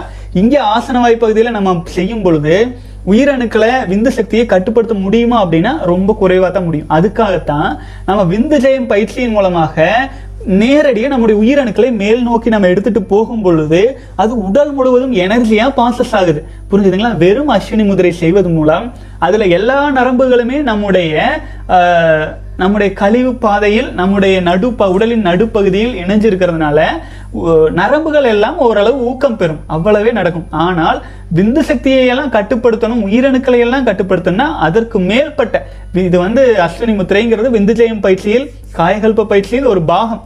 ஆக்சுவலாக ஒரு குறிப்பிட்ட பாகத்தினால் எல்லாமே சரியாயிராது. ஒரு விஷயம் செஞ்சால் சைக்கிள்னு இருந்தால் பிரேக் மட்டும் பிடிச்சிட்டு இருந்தால் சரி வராது இல்லைங்களா? பெடல் மட்டும் அமுத்திட்டு இருந்தால் சரி வராது. நீங்கள் எல்லாத்தையும் செய்யணும். பிரேக்கும் பிடிக்கணும் ஹேண்டிலும் பண்ணணும் எல்லாம் செஞ்சா தான் அது முழுமையான பலன் கிடைக்கும். அதுதான் பயிற்சியாக வரையும் வடிவமைச்சு கொடுத்துருக்குதுங்க. வாழ்க வளமுடன். அடுத்தது முரளிதரன் சகோதரர் சொல்லியிருக்காரு ப்ரோ நைட்ல ட்ரீம்ல ரீ லீக் ஆகுது ப்ரோ இதனால நோ ஃபேபுக்கு ப்ராப்ளமானு கேட்டிருக்கீங்க.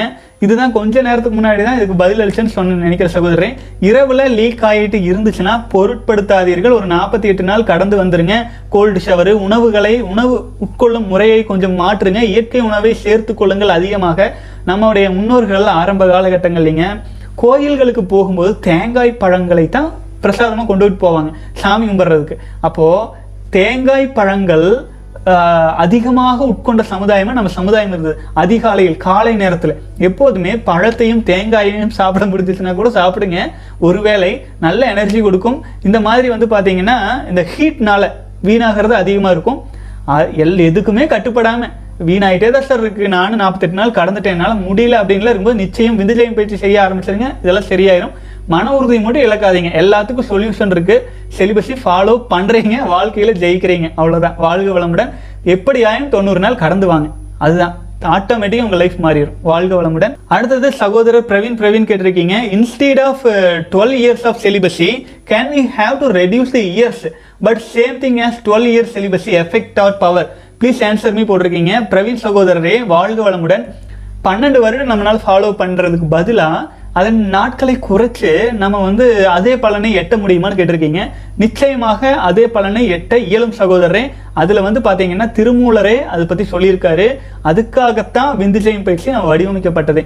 விந்துஜெயம் பயிற்சியானது ஒரே ஒரு நாள் முழுமையாக நீங்கள் செய்கிறது ஆறு மாத காலம் குண்டலினி தவம் செய்வதற்கு சமம். சாதாரணமாக இருக்கிறது இல்லைங்க. குண்டலினி தவம் செய்கிறதுக்கு சமம். ஒரே ஒரு வருடம் முழுமையாக விந்துஜெயம் பயிற்சி செஞ்சுட்டு வந்தீங்க அப்படின்னா நிச்சயமாக பத்து பன்னிரெண்டு வருட பிரம்மச்சரிய வாழ்க்கையை முழுமையா வாழ்ந்ததற்கான சக்தியை நீங்க அதையே பெற்றுவிட முடியும். அந்த ஒரு வருட காலத்தில் உங்களுக்கு வந்து ஒரு அபரிமிதமான சக்தியை கெயின் பண்ண முடியும் அப்படிங்கிறத திருமூலரின் வாக்குங்க. ஆனால் சகோதரரை என்னதான் இருந்தாலும் அந்த ஒரு வருடம்னா அதுக்கப்புறம் வேண்டியதில்லை இல்லை அப்படின்னு நினைக்கக்கூடாது. நம்ம வாழ்க்கையில் அதை ஒரு அங்கமாக மாற்றி எவ்வளவு நாள் நம் வாழும் காலம் வரை வலிமையாகி கொண்டே போவதற்கு தான் இந்த வாழ்க்கை விவேகானந்தர் அதை சொல்லியிருக்கிறாருங்க. அதனால தான் நான் பெருசாக வந்து ரொம்ப வந்து பலன்கள் அது இதுன்னு சொல்கிறதில்ல இல்லை ஏன்னு கேட்டிங்கன்னா ஒரு ஒரு மனிதனுக்கும் ஒவ்வொரு விதத்தில் சிறு சிறிதளவு வித்தியாசம் இருந்துகிட்டே இருக்கும். அதான் பார்த்தீங்கன்னா ஒரு சிலர் அஞ்சு நாள் ஆறு நாள் கடக்கும் போதே பலன்கள் தெரிவதும் ஒரு சிலர் நூறு நாள் கடந்த பிறகு கூட ஃப்ளாட் லைனில் இருக்குது சார் டயர்டாக இருக்குது சார்னு சொல்கிறதும் இதுதான் ரீசன் அவங்க அவங்க முன் முன்னால முன்வினையில உடல் அமைப்புல எல்லா விதத்திலும் எப்படி கடந்து வந்தாங்க அப்படிங்கிறதுல வித்தியாசம் இருக்கு. செலிபஸையும் ஒன்று ஃபாலோ பண்ணாலே பலன் கிடைக்க ஆரம்பிச்சிருங்க. அதை வேகப்படுத்த வேண்டும் என்பதற்காகத்தான் சித்தர்கள் வந்து அந்த பயிற்சி முறைகளையும் வடிவமைச்சு சொன்னாங்க. திருமூலர் சொன்ன விந்துஜெயம் பயிற்சிகள் உங்களுக்கு விரைவில் அதன் ஒரு முழுமைத்தன்மை உணர்வதற்கு வழி வழிமுறைப்படுத்துவதற்கு உதவியாக இருக்குங்க. வாழ்க வளமுடன் சகோதரரே. அடுத்தது கார்த்திக் சகோதரர் சொல்லியிருக்காரு. விந்துஜெயம் பயிற்சி எப்படி செய்வது? அதோட வீடியோ போடுங்க. சகோதரரே நான் இதே சொல்லிடுறேன். விந்து ஜெயம் பயிற்சிங்கிறது வந்து ஒரு ரொம்ப ஆழமான நம்முடைய சரியாக ஃபாலோ செய்ய முடியாட்டினா அதில் சைடு எஃபெக்ட்ஸும் கொஞ்சம் வர. எதுலையாச்சும் உங்களுக்கு அபரிமிதமான சக்தி கிடைக்குதுன்னா அதில் வந்து உங்களுக்கு வந்து சிறு சிறு சைடு எஃபெக்ட்ஸ் வரும். எப்போ? அதை சரியான முறையில் சரியாக ஃபாலோ பண்ணலைன்னா. நான் அதை பப்ளிக் டொமைனில் வச்சு அதை சொல்லிட்டேன்னா பப்ளிக்கில் அவர் சொன்னார் நான் செஞ்சேன். அப்படின்னு காயகல்ப பயிற்சி கூடங்க பலரும் வந்து என்னுடைய குருநாதர் வேதாத்ரி மகரிஷி சொன்னது நான் அஸ்வினி முத்திரை பயிற்சி போன்ற பயிற்சிகளை எல்லாம் நல்லா தவறுதலாக செஞ்சுட்டு அதுக்கப்புறம் வந்து தலையில் வந்து பிரச்சனை ஆயிடுச்சுங்க. என்னுடைய வாழ்க்கை துணையே வந்து பார்த்தீங்கன்னா இந்த மாதிரி டைவர்ஸ் கேட்குறாங்க அப்படியெல்லாம் ப்ராப்ளம் எல்லாம் வந்து லைஃப் டைம் முழுக்க ஒரு சப்போர்ட் தேவை. கரெக்ட்டுங்களா அதற்காக அதை லைஃப் டைம் மெம்பர்ஸுக்கு மட்டுமே நம்ம வந்து பார்த்தீங்கன்னா விந்துஜயம் பயிற்சியை கொடுக்குறோம். அந்த லைஃப் டைம் மெம்பர்ஸும் ஃபேமிலியில் இருப்பவர்களுக்கும் பிரம்மச்சரிய வழியில் வருபவர்களுக்கும் தனித்தனியாக கொடுத்துட்டு இருக்குதுங்க டீட்டெயில்ஸ் டிஸ்கிரிப்ஷன்லேயே இருக்குது. பப்ளிக்கில் நான் போடுறது பற்றி எனக்கு எந்த கவலையும் இல்லை. பப்ளிக்காக போட வேண்டிய பயிற்சிகள் எல்லாமே இலவச பயிற்சிகளாக அதுவும் முப்பது நாள் பயிற்சிகளாக ஒரு பதிவு கட்டணம் மட்டும் ஒரு நூறுரூவா கட்டிட்டு நீங்கள் இலவசமாக முப்பது நாள் எடுத்துக்கிற மாதிரி அதையும் நம்ம போட்டிருக்குது. நமக்கு பெரிய பொருளாதார நோக்கம் எல்லாம் ஒன்றும் இல்லைங்க. சகோதரர்களின் பயணத்தை ஸ்மூத்தாக எடுத்துகிட்டு போகிறதுக்கும் நம்ம இந்த செலிபஸி கம்யூனிட்டியை தொடர்ந்து கண்டினியூட்டியாக எடுத்துகிட்டு போவதற்கும் சிறிதளவு சார்ஜ் போட்டிருக்குது. அவ்வளோதான் அதுவும் வருங்காலங்களில் நான் எல்லாமே எனக்கு இதுலலாம் விருப்பம் இல்லைங்க. பொருளாதார நோக்கம் அப்படிங்கிற சுத்தமாக இல்லை. அதையும் ரிமூவ் பண்ணுறதுக்கான யோசனையும் இருக்குது ஆனாலும் பல சகோதரர்கள் வந்து நீங்கள் இதையும் கூட இந்த சின்ன சின்ன இதை கூட விட்டுட்டீங்கன்னா வருங்காலத்தில் நம்ம போய் அடுத்தவங்ககிட்ட போய் கையேந்து நிற்க வேண்டிய நிலைமை வரும். நம்மளுடைய கம்யூனிட்டியை தொடர்ந்து எடுத்துகிட்டு போகிறதுக்கு அப்படின்னு சொன்னதுனால அது கண்டினியூவாக போயிட்டு இருக்குதுங்க. இன்னமும் பல சகோதரர்கள் தங்கள் வறுமையினாலும் தங்கள் சூழ்நிலையினாலும் பள்ளி கல்லூரியில் படிக்கும் மாணவர்கள் பொருளாதாரத்திலும் பாதிக்கப்பட்டவர்கள் வேறு நாடுகள்லேருந்து டிரான்ஸ்ஃபர்லாம் பண்ண முடியலன்னு சொன்னாலுமே நம்ம அவங்களுக்கு பெரும்பாலான சகோதரர்களுக்கு இலவசமாகவும் கொடுத்துட்டு தாங்க இருக்குது. ஆகவே பலரும் வந்து தான் எந்த ஒரு பயிற்சியும் குரு தட்சணை அப்படிங்கிறது கொடுக்காம செஞ்சால் அவங்களுக்கு பலன் வராது. அதற்காகவும் சேர்த்து பயிற்சிகள் சிறிதளவு தான் போட்டிருக்கு. நீங்கள் எத்தனை லட்சம் கொடுத்தாலும் இந்த பயிற்சிகளில் நீங்கள் முழுமையான புரிதல் வந்து வராது. ஆச்சுங்களா? ஆனாலும் அத்தனை அத்தனை மதிப்புமிக்க விலை மதிப்பில்லாத பயிற்சிகளை தான் நம்ம கொடுத்துட்டு இருக்கிறதுனால செஞ்சு முடிச்சுட்டு பார்த்தீங்கன்னா நீங்கள் கொடுக்குற காசு நீங்கள் நூறுரூவா இரநூறுவா கொடுக்கறதுக்கு இதுக்கு மலைக்கும் மடுவுக்கும் உள்ள வித்தியாசம் தான். வாழ்க வளமுடன் சகோதரன் பயிற்சிகள் டீட்டெயில்ஸ் எல்லாம் டிஸ்கிரிப்ஷன்லேயே இருக்குதுங்க. சாரி டிஸ்கிரிப்ஷன் பாருங்கள் டிஸ்கிரிப்ஷனில் இருக்குது வாழ்க வளமுடன். அடுத்து விஎஸ் சகோதரர். ப்ரோ யுவர் ரைட் பிரபஞ்ச சக்தி இஸ் ஒர்க்கிங் இருக்கீங்க கண்டிப்பாக ஒர்க் ஆகும். நம்ம செலிபஸை ஃபாலோ பண்ணும் பொழுது விந்து சக்தியை காத்து கொண்டு இருக்கும்போது நம்ம தியானம் செய்கிறோமோ இல்லையோ உறங்குறோம்ல. உறங்கும் போது நம்ம மனசு அமைதியாக இருக்குங்களா?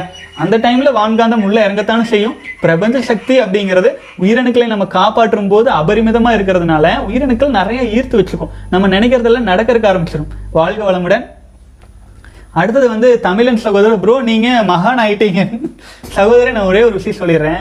நான் எப்போதுமே ஒரு சிறிய ஒரு கருவி ஒரு வழியை வந்து காட்டிடுறேன். சார் நீங்கள் கோயம்புத்தூர் எப்படி சார் போகணும்? நான் எப்படி சார் என்னுடைய வாழ்க்கையை உயிரணுக்களை காப்பாத்துறது? எப்படி பண்ணணும்? அப்படின்னு நீங்கள் கேட்குற கேள்விக்கு நான் ஒரு வழிகாட்டு பலகை. நான் ஒரு சின்ன பலகை தான் ஆச்சுங்களா? என்னைய வந்து முட்டிட்டு நான் நிற்கிறதுக்கு யாரையுமே நான் கேட்கறதே கிடையாது. என்னை முட்டிட்டு யாரும் நிற்க வேண்டாம். நாம வந்து கோயம்புத்தூர் இப்படி போகணும்னா சார் இப்படி போங்க. இதுதான் சரியான வழி. அப்படின்னு அவங்க முன்னோர்கள் சொல்லியிருக்காங்க அவங்க அனுபவத்தில் சொல்லியிருக்காங்க. நானும் அதை அனுபவத்தில் உணர்ந்திருக்கிறேன். அப்படின்னு வழிதான் காட்டுற ஒரு சின்ன வழிகாட்டு பலகை மட்டுமே. இந்த பலகை வந்து டெஸ்டினேஷன் கிடையாது. இது ஒரு வெறும் வழிகாட்டு பலகை. இதை நீங்கள் ஃபாலோ பண்ணிட்டு போகும்போது உங்கள் வாழ்க்கை நிச்சயமாக ஹண்ட்ரட் பர்சன்ட் வந்து மாற்றம் பெறும். இதுதான் வழி இதை மீறி இதை இதை செலிபஸையை அஸ்திவாரத்தை பிடிக்காம நம்ம எதையும் சாதிக்க முடியாதுன்னு மட்டும் நூறு சதவீதம் நீங்கள் எந்த மன்றத்தில் தவம் எடுக்கலாம். பல சகோதரர்கள் புத்திஸ்ட் மன்றங்கள் இருக்கிறவங்க ஹிம இமாச்சல் பிரதேசத்திலும் இலங்கையிலும் பலருமே வந்து பார்த்தீங்கன்னா நம்மளை மாதிரி அரை மணி நேரம் தியானமெல்லாம் இல்லைங்க. அவங்கெல்லாம் ஒரு நாளைக்கு பத்து மணி நேரம் தியானம் செய்கிறாங்க அவங்களே நம்ம பயிற்சிகளிலெல்லாம் கலந்துருக்காங்க பயிற்சியும் எடுத்துட்டும் இருக்காங்க. ஸோ அவங்க எல்லாருக்குமே இதன் அருமையை தெரிஞ்சிருக்கு. ஏன்னா தங்க க தங்க நகை வியாபாரம் செய்பவங்களுக்கு தங்கத்தின் அருமை நல்லா தெரியும். ஆகவே செலிபசியின் அருமையும் நம் விந்து ஜெயம் போன்ற சித்தர்களின் அருமையும் அவங்களுக்கெல்லாம் தெரியும். தெரிஞ்சு பயிற்சியிலும் இருக்காங்க. ஆகவே நம்ம சகோதரர்களும் நம் தமிழ் சமுதாயத்தில் உள்ள அனைத்து சகோதரர்களும் முழுமையாக குறைஞ்சபட்சம் நம்முடைய வாரிசுகள்னு நினைச்சாச்சும் உயிரினங்களை காப்பாற்றணும் வாழ்க வளமுடன். அடுத்து சிவா சகோதரர் நீங்க ஒரு நாளைக்கு எத்தனை தடவை சாப்பிடுவீர்கள்? இரவு சாந்தி தவம் செய்யலாமா? காயக்கல்பம் செய்யவா? அப்படின்னு கேட்டிருக்கீங்க. இரண்டையும் செய்யவான்னு கேட்டிருக்கீங்க. வாழ்க வளமுடன் சகோதரரே. நான் வந்து ஒரு நாளைக்கு ரெண்டு தடவைங்க. காலையில வந்து ஒரு தடவை. அதுக்கப்புறமேல் வந்து பாத்தீங்கன்னா இரவு ஏழு மணி ஏழரைக்கு ஒரு தடவை சாப்பாடுங்க. எது வேண்டுமானாலும் இதுதான் அதுதான்ட்டெல்லாம் இல்லைங்க வீட்டில் என்னத்தை போடுறாங்களோ அதை சாப்பிட்றது. அப்புறம் எது சாப்பிட்டாலும் நல்ல உதடுகளை மூடி நல்லா கவனித்து ரசித்து அதில் உள்ள இறைவனையும் உணர்ந்து ஆழ்ந்து சாப்பிட்றது. அவ்வளோதானுங்க இரண்டு வேளை இடையிடையில் ஏதேனும் நீராகாரம் இருந்துச்சுன்னா அதுவும் சாப்பிட்றதானுங்க ஆனால் உணவு ரெண்டு வேலையாக தான் மாறிடுச்சு. ஒரு வேலையாகவும் மாறி இருந்த டைம் எல்லாம் இருந்ததுங்க. இப்போ இரண்டு வேலையாக இருந்ததுங்க. மூன்று வேலையாக சாப்பிட்ட காலமும் இருந்ததுங்க. சூழல் மாறுது இல்லைங்களா? வயசாக ஆக அது காலநிலை மாற மாற. நம்ம எது நம்ம வந்து ஒரே இதில் ஸ்டிக்காகி இருக்கிறதுக்கு நம்ம ஒன்றும் மிஷின் இல்லை இல்லைங்களா? ஸோ கொஞ்சம் கொஞ்சம் மாற்றங்கள் அப்படி இப்படி வந்துட்டு தான் இருக்கோமுங்க. வாழ்க வளமுடன். இரவு சாந்தி தவம் செய்யவா காயகல்பம் செய்யவான்னு கேட்டிருக்கீங்க. இரவு தூங்குறதுக்கு முன்னாடி நீங்கள் சாந்தி தவம் செய்கிறனாலும் தாராளமாக செய்யலாம். சாந்தி தவம் வேகம் தணித்தல் தவங்கள் கீழ் கீழ் இறங்குபடி தவங்களை இரவு செய்யலாம். தவறில்லை. செஞ்சீங்கன்னா நல்ல தூக்கம் வரும். சாப்பிட்ட உணவு நல்லா ஜீரணமாகும். வேகம் தனித்தெல்லாம் செய்யும்போது. அதே மாதிரியே காய கல்பம் செய்கிறது வந்து பார்த்தீங்கன்னா இரவு தூங்கும்போது செய்ய வேண்டாம். சாப்பிட்றதுக்கு முன்னாடி செஞ்சிருங்க. ஆச்சுங்களா? இரவு சாப்பிடுவதற்கு முன்னாடி இந்த ஜெயமோ காயக்கல்பமோ செஞ்சுட்டு சாப்பிட்ட பிறகு சாந்தி தவமோ வேகம் தனித்தல் தவங்களோ செய்யலாம். இரண்டையும் சேர்ந்தும் செய்யலாம். வாழ்க வளமுடன். அடுத்தது வந்து ஜெயவேல் வேல் சகோதரர் கேட்டிருக்கீங்க. வணக்கம் பிரகாஷ் சகோதரரே வணக்கம் நண்பர்களே. நாற்பத்தி எட்டு நாள் பற்றி முழு தகவல் தெரியல. ஆனால் சிலர் சொல்லுவது ஒன்பது கிரகங்கள் இருபத்தி ஏழு நட்சத்திரங்கள் பன்னெண்டு ராசி கூட்டங்கள் இவற்றிலிருந்து ஒவ்வொரு நாளும் வெளிவரும் கதிர்களுக்கும் ஏற்றபடி நம் உடல் மனம் பொருந்தி அமையும். அப்படி நாற்பத்தி எட்டு நாளும் ஒரே தன்மையில் நிலைத்து நின்றால் அந்த தன்மை நம் உடலின் உடலினும் உள்ளத்திலும் பொருந்திவிடும். ஆனால் அந்த அளவு தீவிரமாக இருக்க வேண்டும் என்று சிலர் சொல்ல கேட்டிருக்கிறேன். ஒருவேளை நம்மை பிணைத்திருக்கும் கர்ம சங்கிலியை உடைக்கும் நுட்பமாக கூட இது இருக்கலாம். வாழ்க வளமுடன் சகோதரரே. ஆக்சுவலாக நான் அதுதான் பலமுறை சொல்றதுங்க. அதாவது சகோதரர் சொன்ன மாதிரி நம்மை நம் பூமியின் இரண்டு பக்கங்களிலும் ஒரு ஒன்பது கோள்கள் இருக்கு. கரெக்ட்டுங்களா ஒன்பது கோள்கள் நெருக்கமா இருக்கு. அதிலிருந்து ஒரு அலை வந்துட்டு இருக்கு. பூமியிலிருந்து மலை வருது அதிலிருந்து மலை வருது. அதுதான் ஒரு குறிப்பிட்ட டிஸ்டன்ஸ்ல வச்சிருக்கு. இல்லைன்னா இடையில் எந்த ஒரு காந்த இதுவும் இல்லைன்னா போய் முட்டிக்கும் இல்லைங்களா? அது ஒரு குறிப்பிட்ட சத்தியத்துக்கு கட்டுப்பட்டு இயங்கிட்டு இருக்கு. அப்போ ஒரு அலை பூமியையும் தாக்குது பூமியிலிருந்து மலை தாக்குது. ஸோ இந்த கனெக்டிவிட்டி இருந்துட்டே இருக்கு. அப்போ ஒன்பது கோள்கள் இருந்து மட்டும்தான் அலைகள் வருதா? இல்லை. நட்சத்திரங்கள்ல இருந்து மலைகள் வருது. நட்சத்திரங்கள் அப்படின்னு கேட்டிங்கன்னா இருபத்தி ஏழு நட்சத்திரங்கள் தான் இருக்கா அப்படின்னு கேட்டிங்கன்னா இருபத்தி ஏழு நட்சத்திரங்கள் இல்லை. இருபத்தி கோடான கோடி நட்சத்திரங்கள் இருக்கு. அந்த கோடான கோடி நட்சத்திரங்களை ஒரு ஒரு நட்சத்திர தொகுப்புகளையும் ஒரு குறிப்பிட்ட உருவத்துக்கு உட்படுத்தி வச்சிருக்காங்க. அந்த நட்சத்திர தொகுப்புகளை எல்லாம் ஒரு குரூப் குரூப்பாக பிரித்து அது ராசிகளாக பிரிச்சிருக்காங்க. ஒட்டு மொத்தத்தில் இந்த கிரகங்களையும் நட்சத்திரங்களையும் வச்சு நம்முடைய வானவியல் மற்றும் ஜாதகம் அதெல்லாம் சொல்றாங்க. அது வந்து பார்த்தீங்கன்னா நம்முடைய பூமியானது ஒரு குறிப்பிட்ட வேகத்தில் சுழன்று போயிட்டே இருக்கு. போயிட்டே இருக்கு. தன்னைத்தானே சுழண்டுட்டு மட்டும்தான் இருக்கு. சுழண்டுட்டு மட்டும் இல்லாமல் போயிட்டே இருக்கு. அப்போ ஒரு ஒரு நாளும் சூரியன் உதிக்கும் சமயம் மறையும் சமயம். மறுநாள் இரவு. அடுத்த நாள் உதிக்கும் சமயம் மறையும் சமயம். இந்த மாதிரி ஒரு நாற்பத்தி எட்டு நாளுக்கு கிட்டத்தட்ட அனைத்து விதமான கோள்கள் நட்சத்திரங்களின் அலைகளின் தாக்கமும் தினம் தினம் கொஞ்சம் கொஞ்சம் மாறி மாறி வந்துட்டே இருக்கும் இல்லைங்களா? இப்போ எப்படி சந்திரன் பார்த்தீங்க அப்படின்னா பதினஞ்சு நாள் தேயறது பதினஞ்சு நாள் வள வளர்றதுன்ட்டு இந்த மாதிரியான கோள்களின் அலை தாக்கங்கள் வேற வேற விதத்தில் வந்துட்டு இருக்கும் அந்த அலைகளை ஒரு நாற்பத்தி எட்டு நாள் கடக்கும்போது ஒரு உயிரணு இன்றைய தினம் எனக்கு உற்பத்தி ஆகும் உடலில் ஒரு உயிரணு உற்பத்தி ஆகுதுங்க. அது நாற்பத்தி எட்டு நாட்களுக்கு நான் வீணாக்காமல் இருக்கும்போது என்னாகும்? அந்த உயிரணுக்கு இந்த அலையின் பரிச்சயம் முழுமையடைஞ்சிடும் ஆச்சுங்களா? ஒரு லேயர் இன்றைய தினம் சூரியனின் அலை தாக்குது. அதை நான் அனுபவிச்சிட்டேன். அப்போ புதுசா இருக்கு. அனுபவிச்சிட்டேன். அடுத்த நாள் சந்திரனின் அலை தாக்குது. புதுசா இருக்கு. அனுபவிச்சிட்டேன். இப்போ இந்த மாதிரி நாற்பத்தி எட்டு நாட்கள் நம் உடலில் உள்ள உயிரணுக்கள் அந்த அலையை அனுபவித்த பிறகு மறுமுறை அது வரும் பொழுது நமக்கு ஒரு லேயர் ஆயிடுச்சு புதிதாக எதுவுமே இல்லை. அப்போது எக்ஸ்பீரியன்ஸ் ஆயிடுச்சுன்னு வைங்களேன். ஒரு முறை நீங்கள் கோயம்புத்தூர் போயிட்டு வந்துட்டீங்கன்னா அடுத்த முறை தடுமாற்றம் இல்லாமல் போவீங்க. திடீர்னு புதுசாக வந்து நீங்கள் வந்து பெங்களூர் நடந்தே போன்னு சொல்லிட்டா புதுசாக போகிறக்கு இப்போ பழனிமலைக்கு போகிறீங்க பாத யாத்திரையில போங்க அப்படின்ட்டா புதுசாக போகிறக்கு வந்து அந்த ப பயிற்றம் ப பதட்டம் தடுமாற்றம் எந்த வழிகாட்டுதலும் இல்லாமல் புதுசாக தாக்குதல் வரும்போது. ஆனால் அது பழக்கம் ஆயிடுச்சுன்னா நீங்கள் வந்து பார்த்தீங்கன்னா ஓகே இப்படி தான் போகணும். சூரியன் அலை வரும்போது இந்த மாதிரி மேனேஜ் பண்ணிக்கலாம். சந்திரன் அலை வரும்போது இப்படி தான் மேனேஜ் பண்ணிக்கணும்னு ஒரு பழக்கம் ஆயிருக்கும் அதுதாங்க ஒரு நாற்பத்தி எட்டு நாள் நம்ம செலிபஸை ஃபாலோ பண்ணும் பொழுது அனைத்து விதமான காந்த அலைகளினோடும் நமக்கு ஒரு பழக்கம் உருவாயிருக்கும். அடுத்த நாற்பத்தி எட்டு நாள் வரும் பொழுது அது இன்னும் வலிமையாகும். ஒரு முறை இரண்டு முறை மூன்று முறை ஒரு பத்து முறை கோயிலுக்கு போயிட்டு வந்துட்டா ரொம்ப சௌரியம். கண்ணை மூடிட்டே போவோம். அந்த அளவுக்கு ஒரு கான்ஃபிடன்ஸ் வந்துடும் ஆகவே மெடிடேஷன் தியானம் செய்பவர்களை செலிபஸி ஃபாலோ பண்ணுறவங்களை எந்த ஜாதகங்களும் எந்த ஒரு அலைகளும் எந்த ஒரு பில்லி சூனியம் ஏவல் எதுவுமே பாதிக்காதுங்க. அனைத்தையும் தாங்கிக் கொள்ளும் வலிமை இயல்பாக வந்துடும் பலவீனமானவர்களையே ரொம்ப வீக்காக இருந்தால் தானுங்க. குளிர் அதிகமாக அடிக்கும். க- குளிர் காய்ச்சல் ஏன் சொல்கிறாங்க வீக்காக இருந்தால் ரொம்ப குளிர் அதிகமாக தெரியும். நீங்கள் பலமாக இருந்தீங்கன்னா உங்களுக்கு எதுவுமே தெரியாது. உயிரணுக்களை அதிகம் காப்பாற்றும் போது பல்வேறு பிரச்சனைகளிலிருந்து வெளியில் வந்துடலாம்ங்க வாழ்க வளமுடன். அடுத்தது வெங்கட் வெங்கட் சகோதரர் சொல்லியிருக்கீங்க. உங்களை மாதிரி ஒரு அற்புதங்கள் சொல்கிற ஆள் யாரும் இல்லை சார். யூ ஆர் கிரேட் நீங்கள் சொல்கிறத ஃபாலோ பண்ணாவே எது வேணாலும் யாரை வேணா யாரா வேணாலும் வெற்றி பெறலாம். ட்ரூ ட்ரூ ட்ரூன்னு போட்டிருக்கீங்க. நன்றி வெங்கட் சகோதரே வாழ்க வளமுடன் வாழ்க வளமுடன். இது ஒரு வழிகாட்டி பலகைன்னு நான் சொல்லிட்டுனுங்க. அது பா அதை ஃபாலோ பண்ணிட்டு போகும்போது நிச்சயமா நிச்சயமா வாழ்க்கையில் உங்களுக்கு வெற்றி கிடைக்கும். ஏன்னா இது வெறும் கருவி இதை இயக்குவதும் பண்ணுவதும் சித்தர்களும் இறைவனும் தானுங்க. வெறும் கருவியாக நம்ம போயிட்டு இருக்கிறோம் நன்றி சகோதரர்களே வாழ்க வளமுட ஃபுல் எனர்ஜி அப்படிங்கிற சகோதரர் வந்து போட்டிருக்கீங்க. அண்ணா உங்க வழிகாட்டுதலின் பேரில் இப்போ ஐம்பது நாள் கிராஸ் பண்ணியிருக்கேன். எனக்கு கிடைச்ச எனக்கு கிடைச்ச ஆஃப்டர் நோஃபேப் பெனிஃபிட்ஸ் வந்து முன்ன கூட்டத்தில் கலந்துக்கிட்டா கலந்துக்க பேச கூச்சமாக இருக்கும். இப்போ அப்படி இல்லை. கொஞ்சம் தைரியம் வந்திருக்கு. முன்ன விட போல்ட்னஸ் அதிகமாக ஆயிருக்கு. தன்னம்பிக்கை கூடி இருக்கு ஏதாவது லைஃப்ல சாதிக்க முடியும் சாதிக்கலாம்ங்கிற எண்ணம் வந்திருக்கு. பாசிட்டிவ் தாட்ஸ் வந்துட்டு இருக்கு இன்னும் இந்த மாதிரி வந்துட்டு இருக்குங்கிறீங்க இன்னும் குணப்படுத்த முடியாத ப்ராப்ளம்ஸ் எல்லாம் கீழே இருக்குங்க. அதுக்கு பதில் சொல்லுங்கன்னு கேட்டிருக்கீங்க. முன்ன எனக்கு எப்போ பார்த்தாலும் நெகட்டிவ் தாட்ஸ் மட்டும்தான் மைண்டில் வரும். இப்போ அதெல்லாம் கொஞ்சம் குறைஞ்சாலும் முழுசாக எப்போ நெகட்டிவ் தாட்ஸ் மைண்டில் விட்டு போகும். வாழ்க வளமுடன் சகோதரர் முதல் கேள்விக்கு நான் பதிலே சொல்லிடுறேன். அதாவது தாட்ஸ் வருவதை அப்படியே வேடிக்கை பார்க்காதீங்க. முத்திரை பதித்தல் போன்ற பயிற்சிகள் நம்ம கொடுத்துருக்கோம். ஐம்பது நாள் கடந்துட்டீங்க. புது புது தாட்ஸ் எண்ணங்களை பாசிட்டிவ் தாட்ஸை உருவாக்க ஆரம்பிச்சிருங்க.